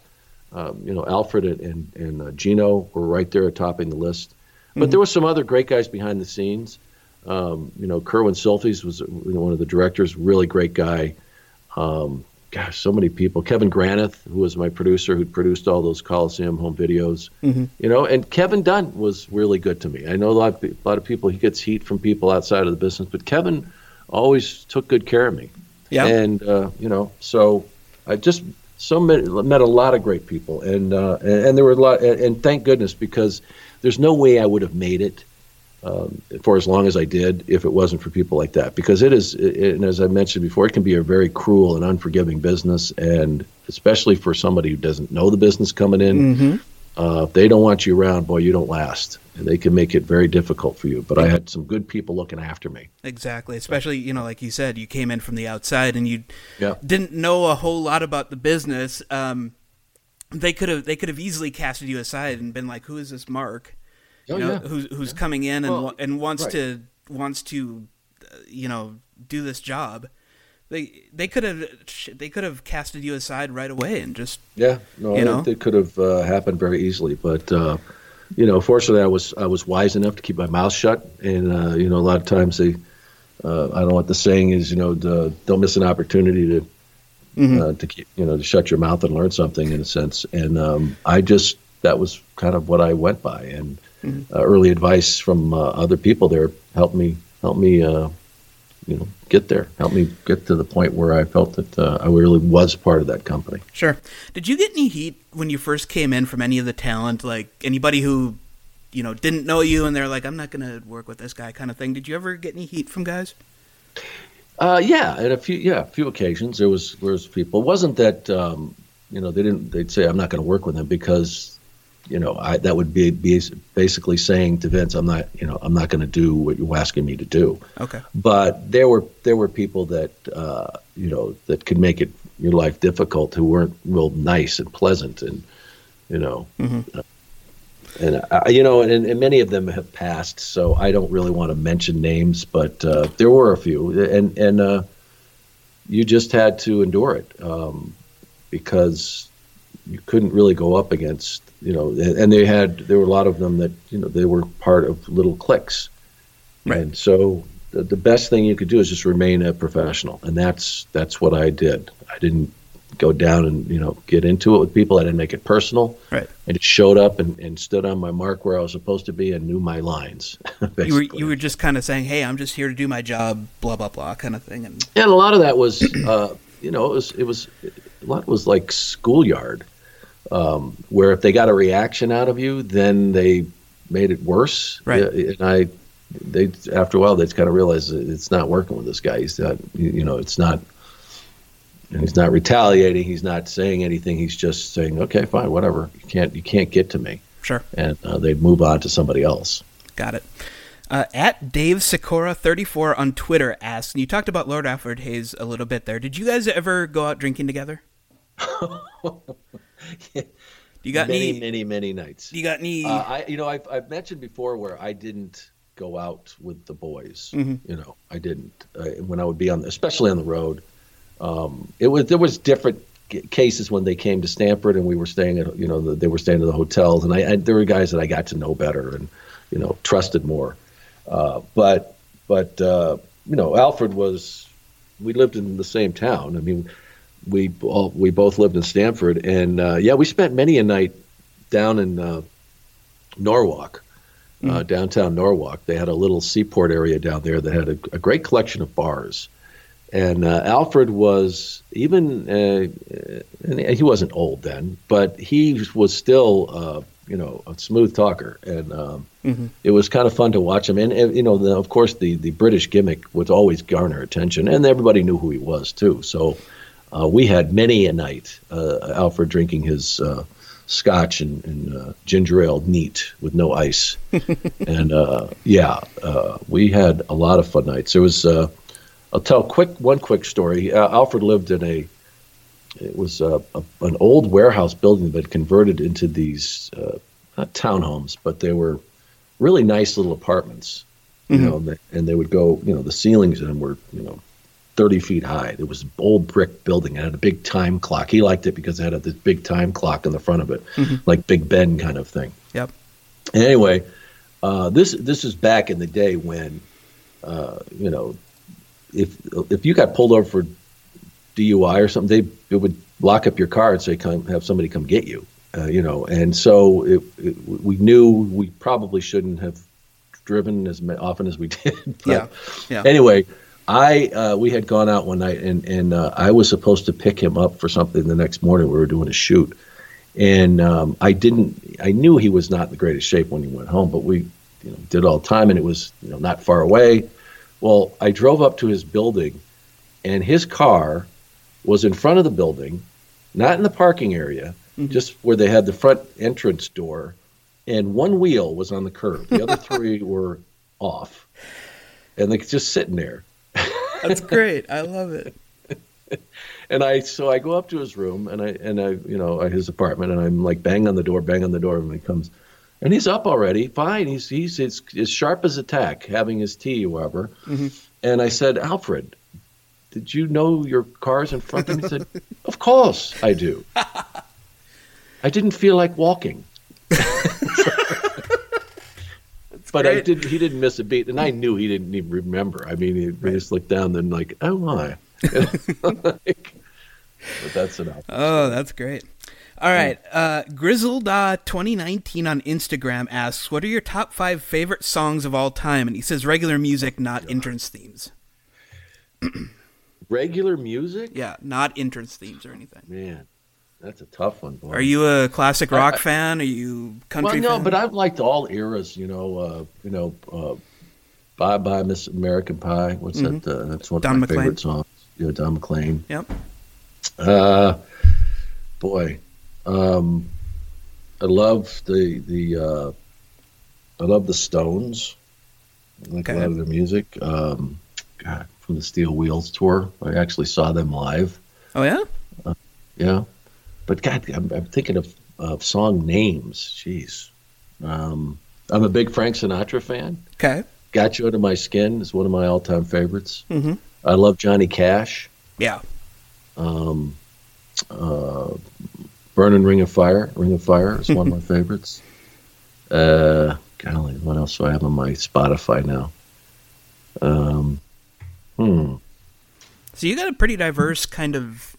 Uh, oh uh, yeah, I've liked because I you know I think I grew up in Arizona and uh, you know uh, I was just exposed to so many different country western and then um, you know when I went to college uh, you know we I, it wasn't that it was that old back then but the guys that I lived with you know were a little older than me and they their whole thing was you know to impress women you need to be classy Mhm. you know instead of so everybody was playing like heavy metal rock music if they come to our party we're playing frank sinatra tony bennett you know and they loved it i mean we Yeah. would it, it was just uh That's fantastic. That, that's kind of like today, where you see all these metalheads who get into like Tony Bennett or Frank Sinatra or whatever, or you know some of these softer acts, and like, yeah, dude, I can totally get into this. It's just yeah, but I mean. I'm, I'm, looking at my uh, Spotify right now, and you know, I've got uh, you know, I, I liked Queen, so Radio Gaga. I love that, you know, being now that especially with I went and saw Bohemian Rhapsody, mm-hmm. and, uh, love seeing that. Um, I've got House of Pain, you know, Mhm. around. Mm-hmm. Uh, let's see, I've got uh, Men at Work because I recently, you know, somebody played that song. like, God, I love that album. You know, with the um, Down Under, and uh, let's see. But then, you know, I, I've got Andrea Bocelli here. I've got, uh, you know, Mhm. Champagne is one of his big songs. Uh, and then, of course, some of the, the opera stuff he does. So, you know, really, I, I, I like if you know if, if I like it, I like it. I don't care what the genre is. I'm not I'm not somebody that uh, you know sticks to one thing. You're a Warren Zevon, you know, Yeah. Werewolves of London. So You're a there cultured, you have it. I- You're I a don't cultured music snob. Nah, I, I like all, all kinds. You know, if I like it, I like it. Right. I even like uh, Eminem, his old stuff. You Yeah. know, it's like wow. Yeah. So I there can you see go. you getting down with Eminem. No. yeah, right. I'm the real Slim Shawnee. Hey, there we go. All right, so uh, Chris Winter on Twitter asks, "This is a question I've been wanting to know about ever since we started working together. How have you stayed so awesome for over thirty years? Oh, what what does that mean? I don't know. But you Hey, are know awesome, I'm gonna let you guys talk to my kids because they, they, they I don't think they're gonna think. But uh, you know, it's so funny because my daughters, when they hear about you know the podcast and people, you know, being in touch with me and everything, and they, they kind of roll like, really, you know, it's like. Yeah. But uh, that's what they've always been. I mean, I have been on TV or something since they were babies, so that's that's they're they're they're just used to it.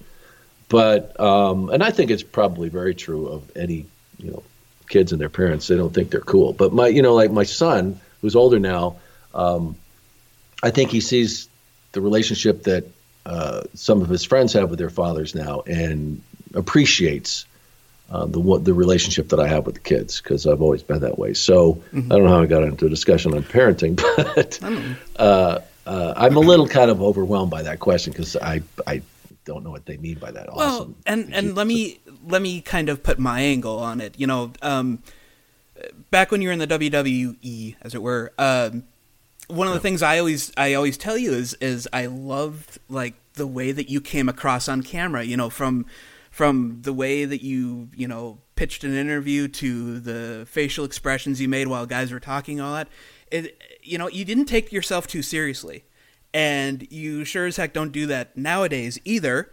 Um, how, why has that stayed with you? I mean, like, why, you know, you see some people who, who as they get older, they kind of um, become Well, I more, think- become I more. that the, uh, I think the best I can answer that is that it's just the way I grew up. Okay. You know, we didn't have a lot growing up. My mom raised five kids by herself. And so I've always appreciated everything. And when opportunity came along, and I mean, I grew up in a small town. I mean, maybe Tucson isn't that small now, but uh, back then it was. And um, like I said, we didn't have a lot. And I really always wanted to do more. And I was going to go to college. I didn't, you know, a lot of my friends didn't. And, um, it, and I'm just feel blessed that I've had these so many opportunities that uh, have come along. And, and you know, uh, there's been bad, there's been hard times, there's been great times, but I've appreciated the ride all the way. Mhm. And um, you know, like doing this, this is uh, this is a bonus of, to, for me. You know, I, I uh, work. I mean, the other job that I do, working in news, is uh, not as much fun, uh, but but it's uh, it's a job, and Mhm. I am very blessed to have it. But this is fun, and I love the interaction with people. You know, I don't uh, don't get to do that as much with my my the other part of my life. So this is, uh, you know, and I'm just me, and that's why I've never changed. You know, like there were points, and I, there was probably a point when it affected me a little bit, but where, uh, like working with the WWF, and people know how huge that was. Or, you know, that was international fame. I mean, we go to England and people knew who you were. Right. And all along the way, I just was saying, yeah, okay, so who are you? I mean, you're just like everybody else who gets to do this awesome job. So don't F it up, you know? And um, so I, I never remember a point just being out of control, thinking like, "Oh, you're something special." Mhm. And I've tried to pass that down on to my kids because you're not. Right. You're just a, a person who's gotten a chance to do an, an opportunity, and uh, whatever talent or gift that you have, you know that you've been able to to do it. So Mhm. that's it. Okay. Uh, Tar- Todd Garlow, if I can talk today, on Facebook says, "Are there any similarities to working on the news and the WWE, and what prepared you for your move to the news industry?" Mm.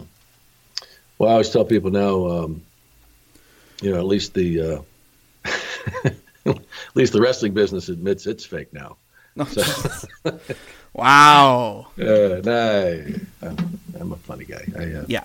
but but it is it's very it's very different. Um, you know, uh, well, I, I like you. I, I do a morning show, so that is you get to do a show a little more personality with that and get to have a little more fun. Mhm. But it's very structured because you know you're only on the air for so long. You have to move things along. You don't really have a chance to chat and do stuff like that.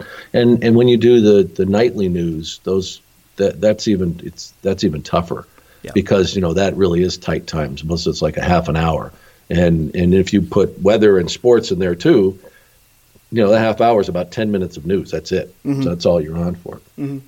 And and uh, the difference also is that, you know, uh, when you're doing professional wrestling or even when I did sports, yeah, okay, so you get a, something a fact wrong or something like that. Okay, f- fine, you made a mistake. It doesn't harm anybody's life. Well, in news, you know, you've got to be careful because you're you're talking about people's reputations, so you've got to make sure that the news you put out there is right, and uh, we don't always get it right, and that's that's n- not saying that it's a fault of you know professionals trying to do the right job, but or they just get bad information and they get sources to back it up, and then maybe it's wrong. Well, that affects people's lives, as we as we see every day. Mhm. So that's something that you you know that I take very seriously. I always want to make sure that what we do is, is uh, you know we get it as, as factually right, and if we don't do it, then we tell people what we did wrong. Yeah. So it's it's very different. Um, uh, that's why I you know doing the the when I'm working with the WWF and everything was fun. It was just you know this we're we're fantasy land. It was uh, these kids that never have to grow up. Like Yeah. they say, we're you know I, I- you talk to these wrestlers and they said, look, we're kids who get to still play every day in costumes, you know, and, and tell stories. How fun is that? Yeah, and you could just kind of go loose, and you don't have to worry about, like you were saying, be, being factual, so to speak, or or even or having that come back at you. You know, if you Yeah. say something wrong. Um, yeah, no, I completely get it because I, you know, not to go on my own story or anything, but I worked in a newsroom and I started out as a producer for a political opinion show, and there Mm-hmm. you could say virtually anything you wanted. You know, That's um, opinion. Exactly. Uh, and but then and and that was nice because I could just you know we could write opinions and we could you know kind of expand and kind of you know speak our minds or whatever. But then I got moved to regular news and it was all just like facts and Yeah. and stories and this happened this happened here this happened there blah blah blah and it was funny because i was talking to my former host at the time uh, and he asked me he's like that sounds so boring and i'm like yep it is Yeah. you know because because like all i was doing was copying uh scripts and putting video in or whatever you know It- it was- but the uh, but you know the former gig i was scheduling interviews and we were recording pieces and all that so no i completely get it i understand Yeah, it it is a Um, different business, but uh, yeah. but it's uh, you know it's what what I do now. So. Yeah. Uh, let's see here. A McGuire Art on Instagram asks, uh, "Can you do an interview with Gary Strydom about the WW WBF?" I've always wanted to do that impression, by the way. Yeah, you Uh, know, we I, why- I don't know why we dropped the ball on that because we did have a connection to him, and I think he said he would like to come on. Really? So yeah, yeah, I think that's a. I'm glad that they reminded us. We're going to have to put that on the list for 2019 because man, I would love to have Gary on. Yeah. I think it, I'm pretty sure it was Gary who was who who uh, we we'd gotten in touch with, and he said that he would come on. So Mhm. um, yeah, thanks. Uh, let's hear that, the- because I would love to have him on because uh, you know we did a whole episode on uh, on that uh, you know uh, WBF. WBF. Yeah. Uh, I and it was not many people were listened to it as much. I mean, it wasn't a real popular episode, but I was adamant about it, you know, because I just thought it's such a great story to tell, and I really wanted to do that episode, and I thought it was a, a good one. Mm-hmm. Um, if you ever have a chance, folks, go back and listen to it um, because we went and got a lot of uh, you know background on it and numbers, and I really enjoyed doing that. But I would love to do an episode where we bring one of those guys on because there was a lot happening behind the scenes with that, and the heat that they got with the boys and what they endured was was pretty interesting. And it it's a real, uh, I think it'd be a great perspective to hear their side of it, because I think the way most people look at them is that they were these, you know, candy ass uh, bodybuilders who got paid a ton of money, and uh, you know basically walked away with it and and uh, when it all fell apart and that there may be a lot of truth to that but i'd love to hear their perspective on it because they had to go to these arenas Mm-hmm. you know do these pose downs and stuff in the ring and then go into the back in the locker room and i think they kept them all separate because i think they would have you know wouldn't it would have been uglier than it was but Right. um there's some great stories to tell with that. So that's a, that's an awesome question and, and a great reminder to us. So let's mark that down, Casey, because I want to follow up on that. Do you remember any specific situations that may have happened between Strydom or the WBF guys and the WWF wrestlers? Yeah, there was heat, and I, I I'm trying to remember who the bodybuilder was, but I remember there was at one of the events, and um, you know, uh, the guy went there to do some pose down or something. You know, they would get in the ring. It was all to promote the in between matches. They'd send these guys out, Mm-hmm. and uh, the guy was supposed to have you know broiled chicken, and his chicken wasn't there, and he was raising a stink over something, and uh, one of the boys slapped him. I think and told him Wow. what the f yeah, but uh, yeah, they they was uh, they wasn't they didn't uh, were not well received as you might imagine. Here, these guys, and this is when they weren't getting any guaranteed money, Mm-hmm. and uh, these guys are getting guaranteed money to show up and just stand there and flex their muscles. Mhm. Can you imagine if you're Yeah. a guy that's working on the you know waiting for the house gate and hoping you get a few bucks so you can uh, you know take care of your family, and these guys walk in? Yeah. No. Not uh, didn't go over well. I wonder if that's how it was uh, when the XFL started too. I wonder, like, I know there wasn't the kind of physical side to it because you know it's completely different football and wrestling or whatever. But I wonder if Yeah, the- but they never mixed. I mean, that was, that those two never crossed paths. That that those uh, operations, and uh, that was uh, that was really part of the plan. And I think that part of the downfall of it when it was is the fact that they started to um, not bring the boys or anything into it, but they started making it like a wrestling promotion, Mhm. and uh, that just didn't work with that with that viewing uh, audience. That just was not, you know, going to work. Right. So we'll see what happens with the new the new version. Oh yeah, it's coming out next year technically. Um, that should be interesting. I like the XFL. It was pretty interesting. Yeah, you know what else is an interesting little tidbit here is that they actually sent me a plane ticket to go back there and audition to do play by play Really? for football. Yeah, and uh, Craig uh, Minervini Mhm. actually did do a bunch of games and became one of their their uh, best teams uh, with the XFL. So he may you, you may see him back because he's still doing uh, you know that's he works for a sports network down in Florida. Mhm. But uh, I wouldn't be surprised if Craig wasn't back. I mean, I know they liked they liked him. So Whatever happened to your shot at the XFL? I, I, I said I had never done football in my life, Mhm. and uh, I wasn't going to go and make a complete idiot of myself. I just said I don't I don't do that. I'm I'm not going to wait. But I said I would love to be. I could do. I'd love to be a sideline reporter, and I never heard anything back from it. Yeah.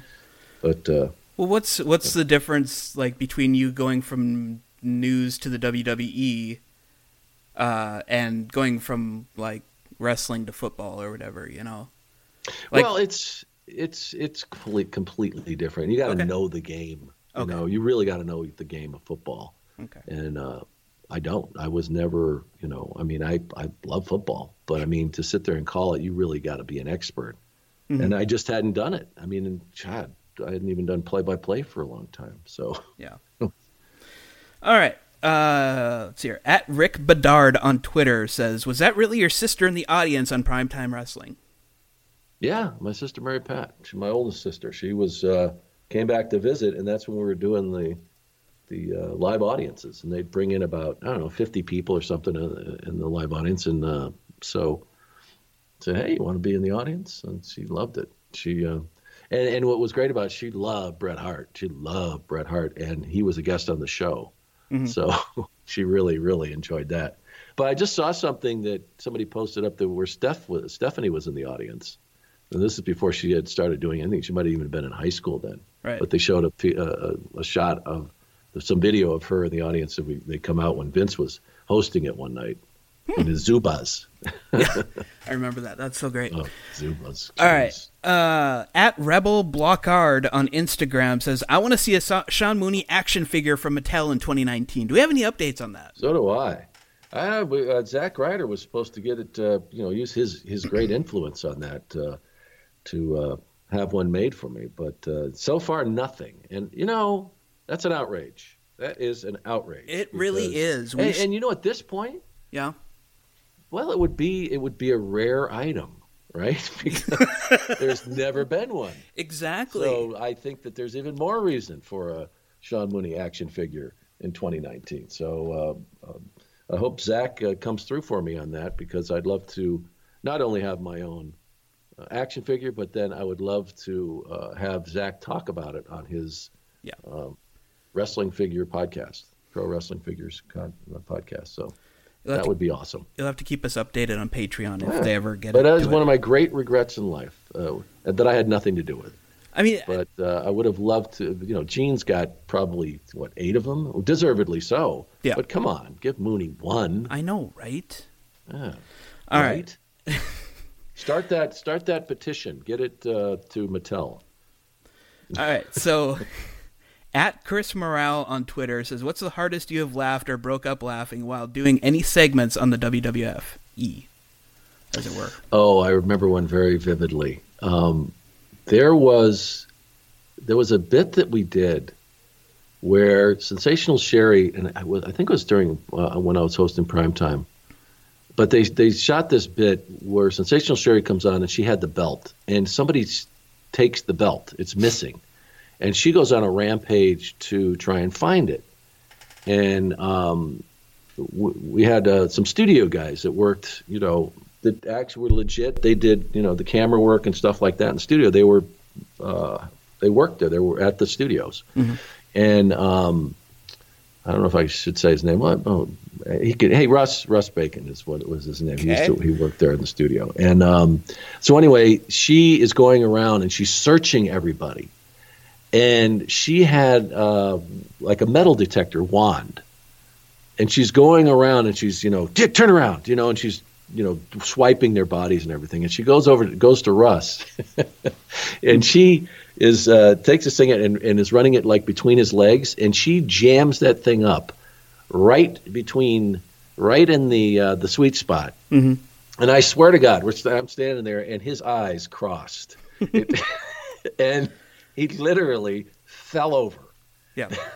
and we're shooting this. This is part of the segment, Right.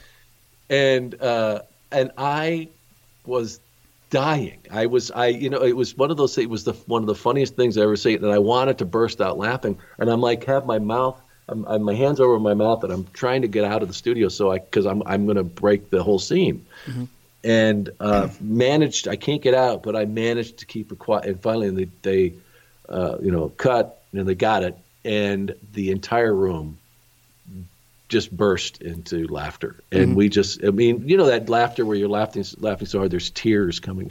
Yep. and poor Russ. Yep. But it was one of the funniest things I've ever seen. That was just that. That's one that really, really stands out. There were many of them, but that was. I, Yeah. I would. I would love to have somebody find that clip somewhere. Maybe it's on the network somewhere. But We'll have to get somebody to find that. All right, Ruben Rios. and um, then any yeah. any moment any I was any moment I was hanging with Bobby. Bobby was Yeah. just you know classic. You couldn't stay. Hmm. You couldn't stay serious with him. No, no. Ruben Rios on Facebook has two questions, and I guess I'll allow it. Number one, are you laughing, Sean? Yes, I am. And number not, two- not anywhere near Sid Justice. And number two, any good earthquake or John Tenta stories? Waiting for you or Bruce to come up with a whole show about him. Oh boy, it's actually a good idea.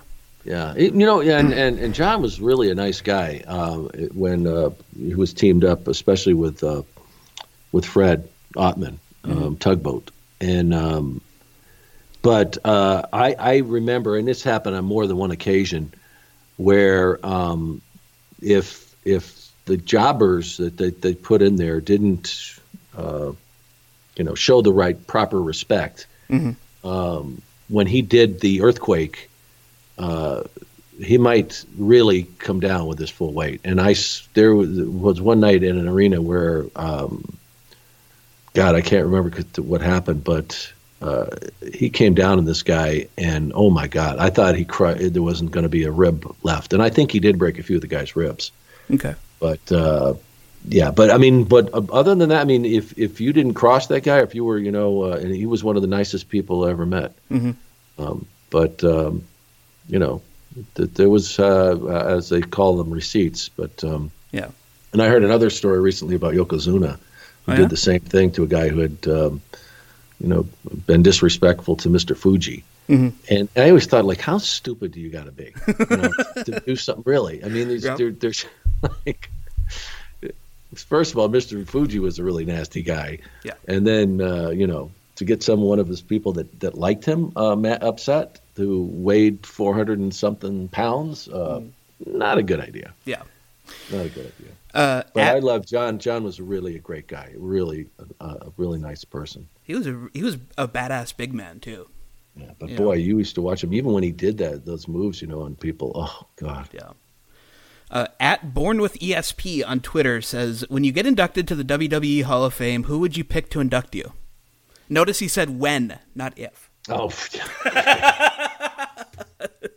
It's Wow. gonna happen, Mooney. Yeah, posthumously when I'm uh, dead and gone, I got nobody left. What do we got? There's some. Wait, wait. There's a paper here down at the bottom of the barrel. Oh, John Mooney, really? He worked for Uh, us? What? No, but but let's say let's say in like Oh. 30 years they decided to induct you in the Hall of Fame. Who would you want to induct you? Legit. Well, I would. I th- I would love to have Gene. Yeah. I think I'd ask Gene Okerlund if if it when and if it ever happened. But uh, I, I am not that that uh, that phone call is. Uh, I, you know, I don't think that I will hear that. But uh, if it ever did, I would love have love to have Gene do it. Uh, at x lonely x on Twitter says, "What's the fun? Who is the funniest guy to be around, wrestler or non wrestler, during your tenure with the WWE?" Wow, there's a lot of them. Um, but you know, it's, it's one of the reasons that I asked uh, and, and and pursued uh, Hacksaw to be uh, a co-host with me when we first kicked this all off was because I remember him being just so damn funny Mhm. and uh, and and witty and uh, you know, so Hacksaw is up there, you know, and he does a he does a stand-up act. He's legitimately funny, Right. and the expressions that he has. Um, some of the other guys, I mean, Owen Hart was really funny. Mhm. Um, loved the, the the ribs that he used to pull were just you know good natured. They were funny. You know, they weren't uh, cruel or or they didn't- weren't meant to humiliate people. They were they were meant to to uh, make people laugh. Mhm. But uh, Hacksaw, I think, ab- among all of them, he was just kind of nonstop. Um, the Nasty Boys, Brian Knobbs was was very funny all the time, but you know that's that's too much sometimes. Yeah. but, it, but remember, Hacksaw used to say, "I'll trade you, I'll, tra- I'll trade you a Knobbs and a and a and a, and a nasty or in a uh, um, Sags. uh, yeah, a, a knobbs and a sags for a hawk. I guess you know hawk was so tough to be around, but Yeah. but you think that like how bad did it have to be where you're willing to,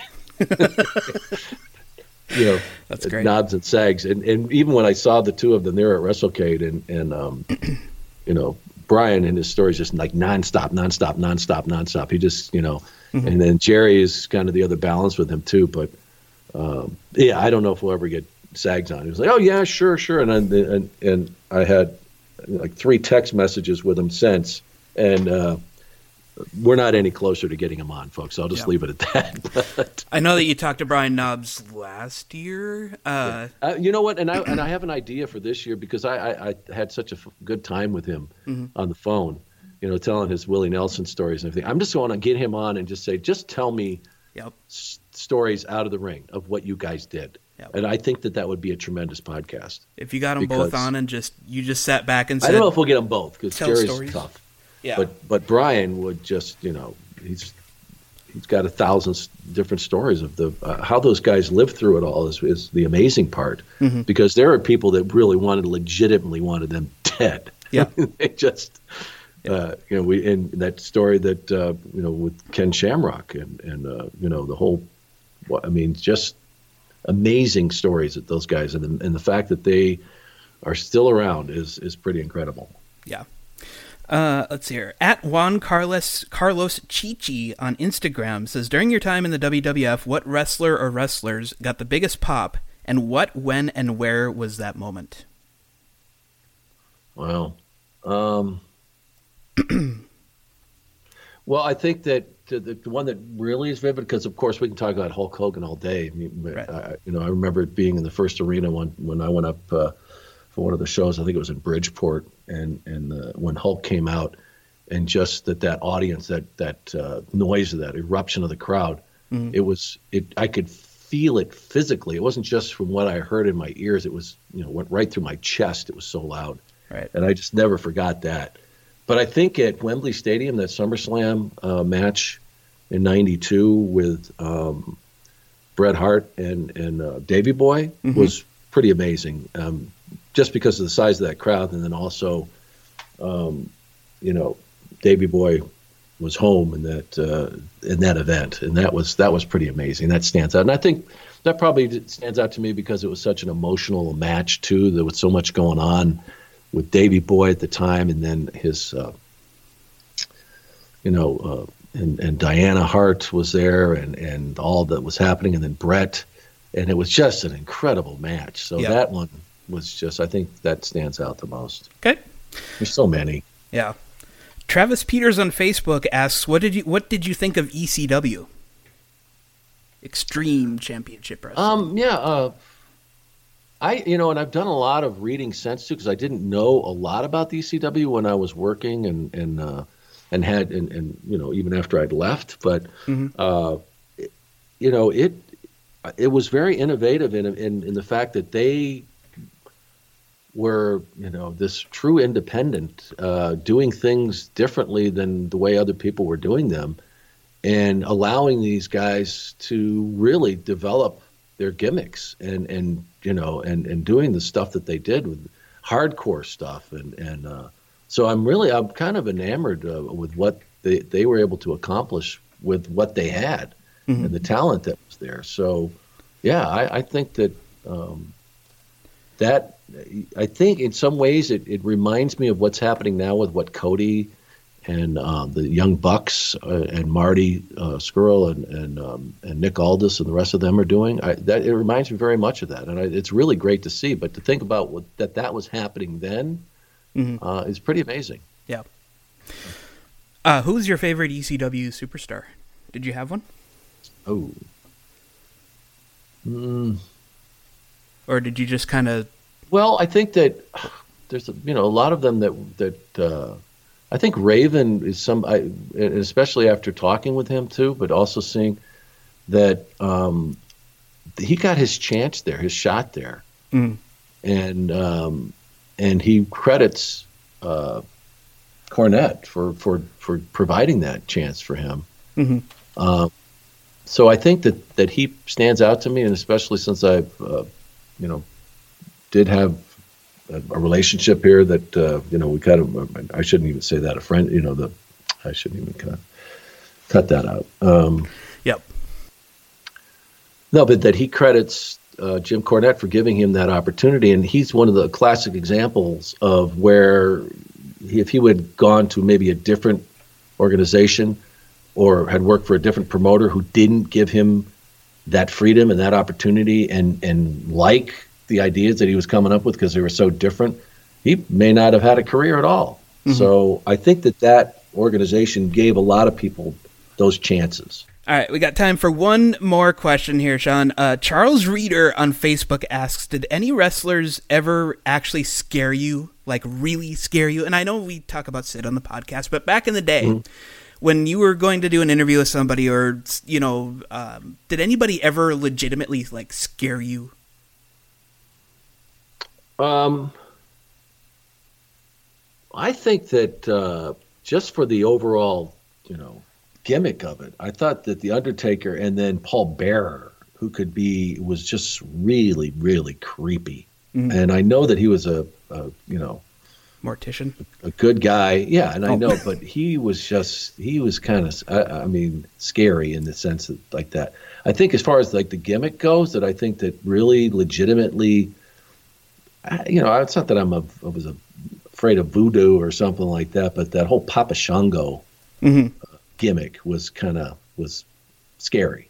Yeah. You know, and I, I don't know what, it, what I mean, I'm not saying I'm oh you know, but I thought that uh, it did it. It was and and and, and the reaction to people in the crowd was just amazing. And the, the kids, oh my god, they were just scared, scared to death of that guy. But uh, just that the whole makeup and the whole that thing was was a pretty good gimmick. Yeah. Did you But, ever uh, did you ever hmm? show your kids Papa Shango videos of him? Oh yeah. yeah, you know, my son was uh, into it, uh, you know, but not when, Okay. um, you know, since then. But yeah, he's seen that stuff, and he thinks, yeah, you know, it's like that was people were scared of that, you know. like, right. Then you know, it was it was pretty. It, it was uh, it was very effective. Yeah, they did that, and then with the music and the lights and everything, it was uh, Smoke it and worked. And uh, you know, and who didn't? I mean, when the Undertaker, when all the lights went out and the bomb, you know, like, wow, that was scary stuff, man. That still gives me goosebumps when I see his entrance sometimes. Well, we're going to have to wrap this up for now on the podcast, at least, but we got tons and tons more questions here from you guys. You can hit them up on, you can listen to it on our Patreon page, right? Patreon.com. Only, right? The rest of it, Only. you you gotta become a member. of Exactly. Patreon. You're gonna have to pay to play, baby. It's at patreon.com slash primetime what is it? Primetime Primetime Mooney. Primetime Mooney. Prime, Patreon.com slash Primetime Mooney. Go there now. It's live for as little as seven bucks a month. I signed up for that. I can't wait to get my autograph picture. But we got tons more uh, questions for you, Mr. Mooney, all on our Patreon page. Okay, so uh, should we go over once again what everybody gets on Patreon? Uh, let's see. If you become a prime timer, uh, you're going to get a phone call from me. Uh, also, you're going to get an autographed uh, Sean Mooney 8x10, the vintage photo, uh, social media shout out, a birthday shout out, uh, and of course, which is really awesome, you're going to get all PTSM episodes early and ad free. That's that's awesome. You're going to get those early before anyone else does. We'll have the live Q and A sessions, which we have on Crowdcast. You get to come on there and ask all the questions you want and interact, and of course, bonus shows. And then there's the next level, the Moonies. Uh, you're going to get uh, all what I just mentioned: the phone call, the autograph picture, the social media shout out, the birthday shout out. Get all of the episodes early and ad free. The live Q and A sessions, and the bonus shows. But uh, after 12 months, as a Mooney, you're going to get a T-shirt, a free T-shirt of your choice from the Primetime with Sean Mooney collection. And then we're going to have uh, monthly live watch-alongs that, uh, you know, of course, people can come on with the uh, watch-alongs, but you uh, don't have to pay. You get to uh, come right on. And also, uh, same thing for our live watch-along events that we're going to have with special guests. That's when we bring on a superstar. We talk about a match or an event that they were involved in. And you're going to get a reserve spot to come on along with me and our special guest on on the screen because we can do that with uh, Crowdcast. So uh, you can do that, and uh, to do all of that to become a a prime timer or a Mooney, uh, you just go to Patreon.com/slash Primetime Mooney. That's Patreon.com/slash Primetime Mooney. All right. So, and, and you know, we're going to be putting up all kinds of bonus material. It's going to be a lot of fun. I cannot wait. And I could not be more excited about 2019. And uh, I'm so glad that you're going to be a part of it all. Uh, your first assignment for 2019, go to patreon.com slash primetime Mooney and become a member today. Before we go, though, I want to thank uh, our great sponsor, BlueChew.com. And now could not be a better time to get your first order. Come on, guys, because uh, you listen to this podcast, we have a special deal just for you. Visit BlueChew.com right now, and you're going to get your first shipment absolutely free when you use our special promo code PRIMETIME. And then all you have to do is just pay $5 in shipping. Again, that's BlueChew.com, promo code PRIMETIME to try it for free. So come on, guys, man up. Blue Chew is the better, cheaper, faster choice. That's bluechew.com. All right, what an episode, Casey. Thank you so much for uh, coming on, and I hope uh, folks enjoyed that Q and A session. I know. But I aren't you excited about 2019? You guys, uh, you know, Evan Polisher is also uh, a part of this team, and uh, when we we had a, a, a, big meeting because we say, you know, it's time to go to the next level, Mhm. and you guys have been very influential in that. But uh, are you excited about the new year? We got all kinds of stuff. God, I can't wait. Uh, you know, all the new content that we're we're planning, the new the interviews that we are hoping to get this year, and all the extra stuff you're going to be doing. Man, it's just you know that that seven ninety nine or nineteen ninety nine, I believe it is, tiers. Those are going to pay for itself like that. You know, with all the content, like uh, you know, I can't I can't wait till you know you go to a convention or something like that, and and give us an exclusive video or something, things like that. You know, Well, I'm going to be posting stuff up too uh, of uh, you know other things that are happening as well. Mhm. And uh, just had an idea today. We're going to you know I want to do some top five discussions. Where I'm going to name my top five whatevers, and then you guys come on and debate me and give me yours. So. Uh, just all kinds of fun stuff we're going to have with it, and this uh, this new platform with uh, Patreon is is just going to be a blast. Uh, it took you guys. I, I started with kicking and screaming, and now I can't wait to get to it. So, um, glad to have you all on board. Glad to have you with us. Uh, Prime time with Sean Mooney, and we've got another great episode coming up next week.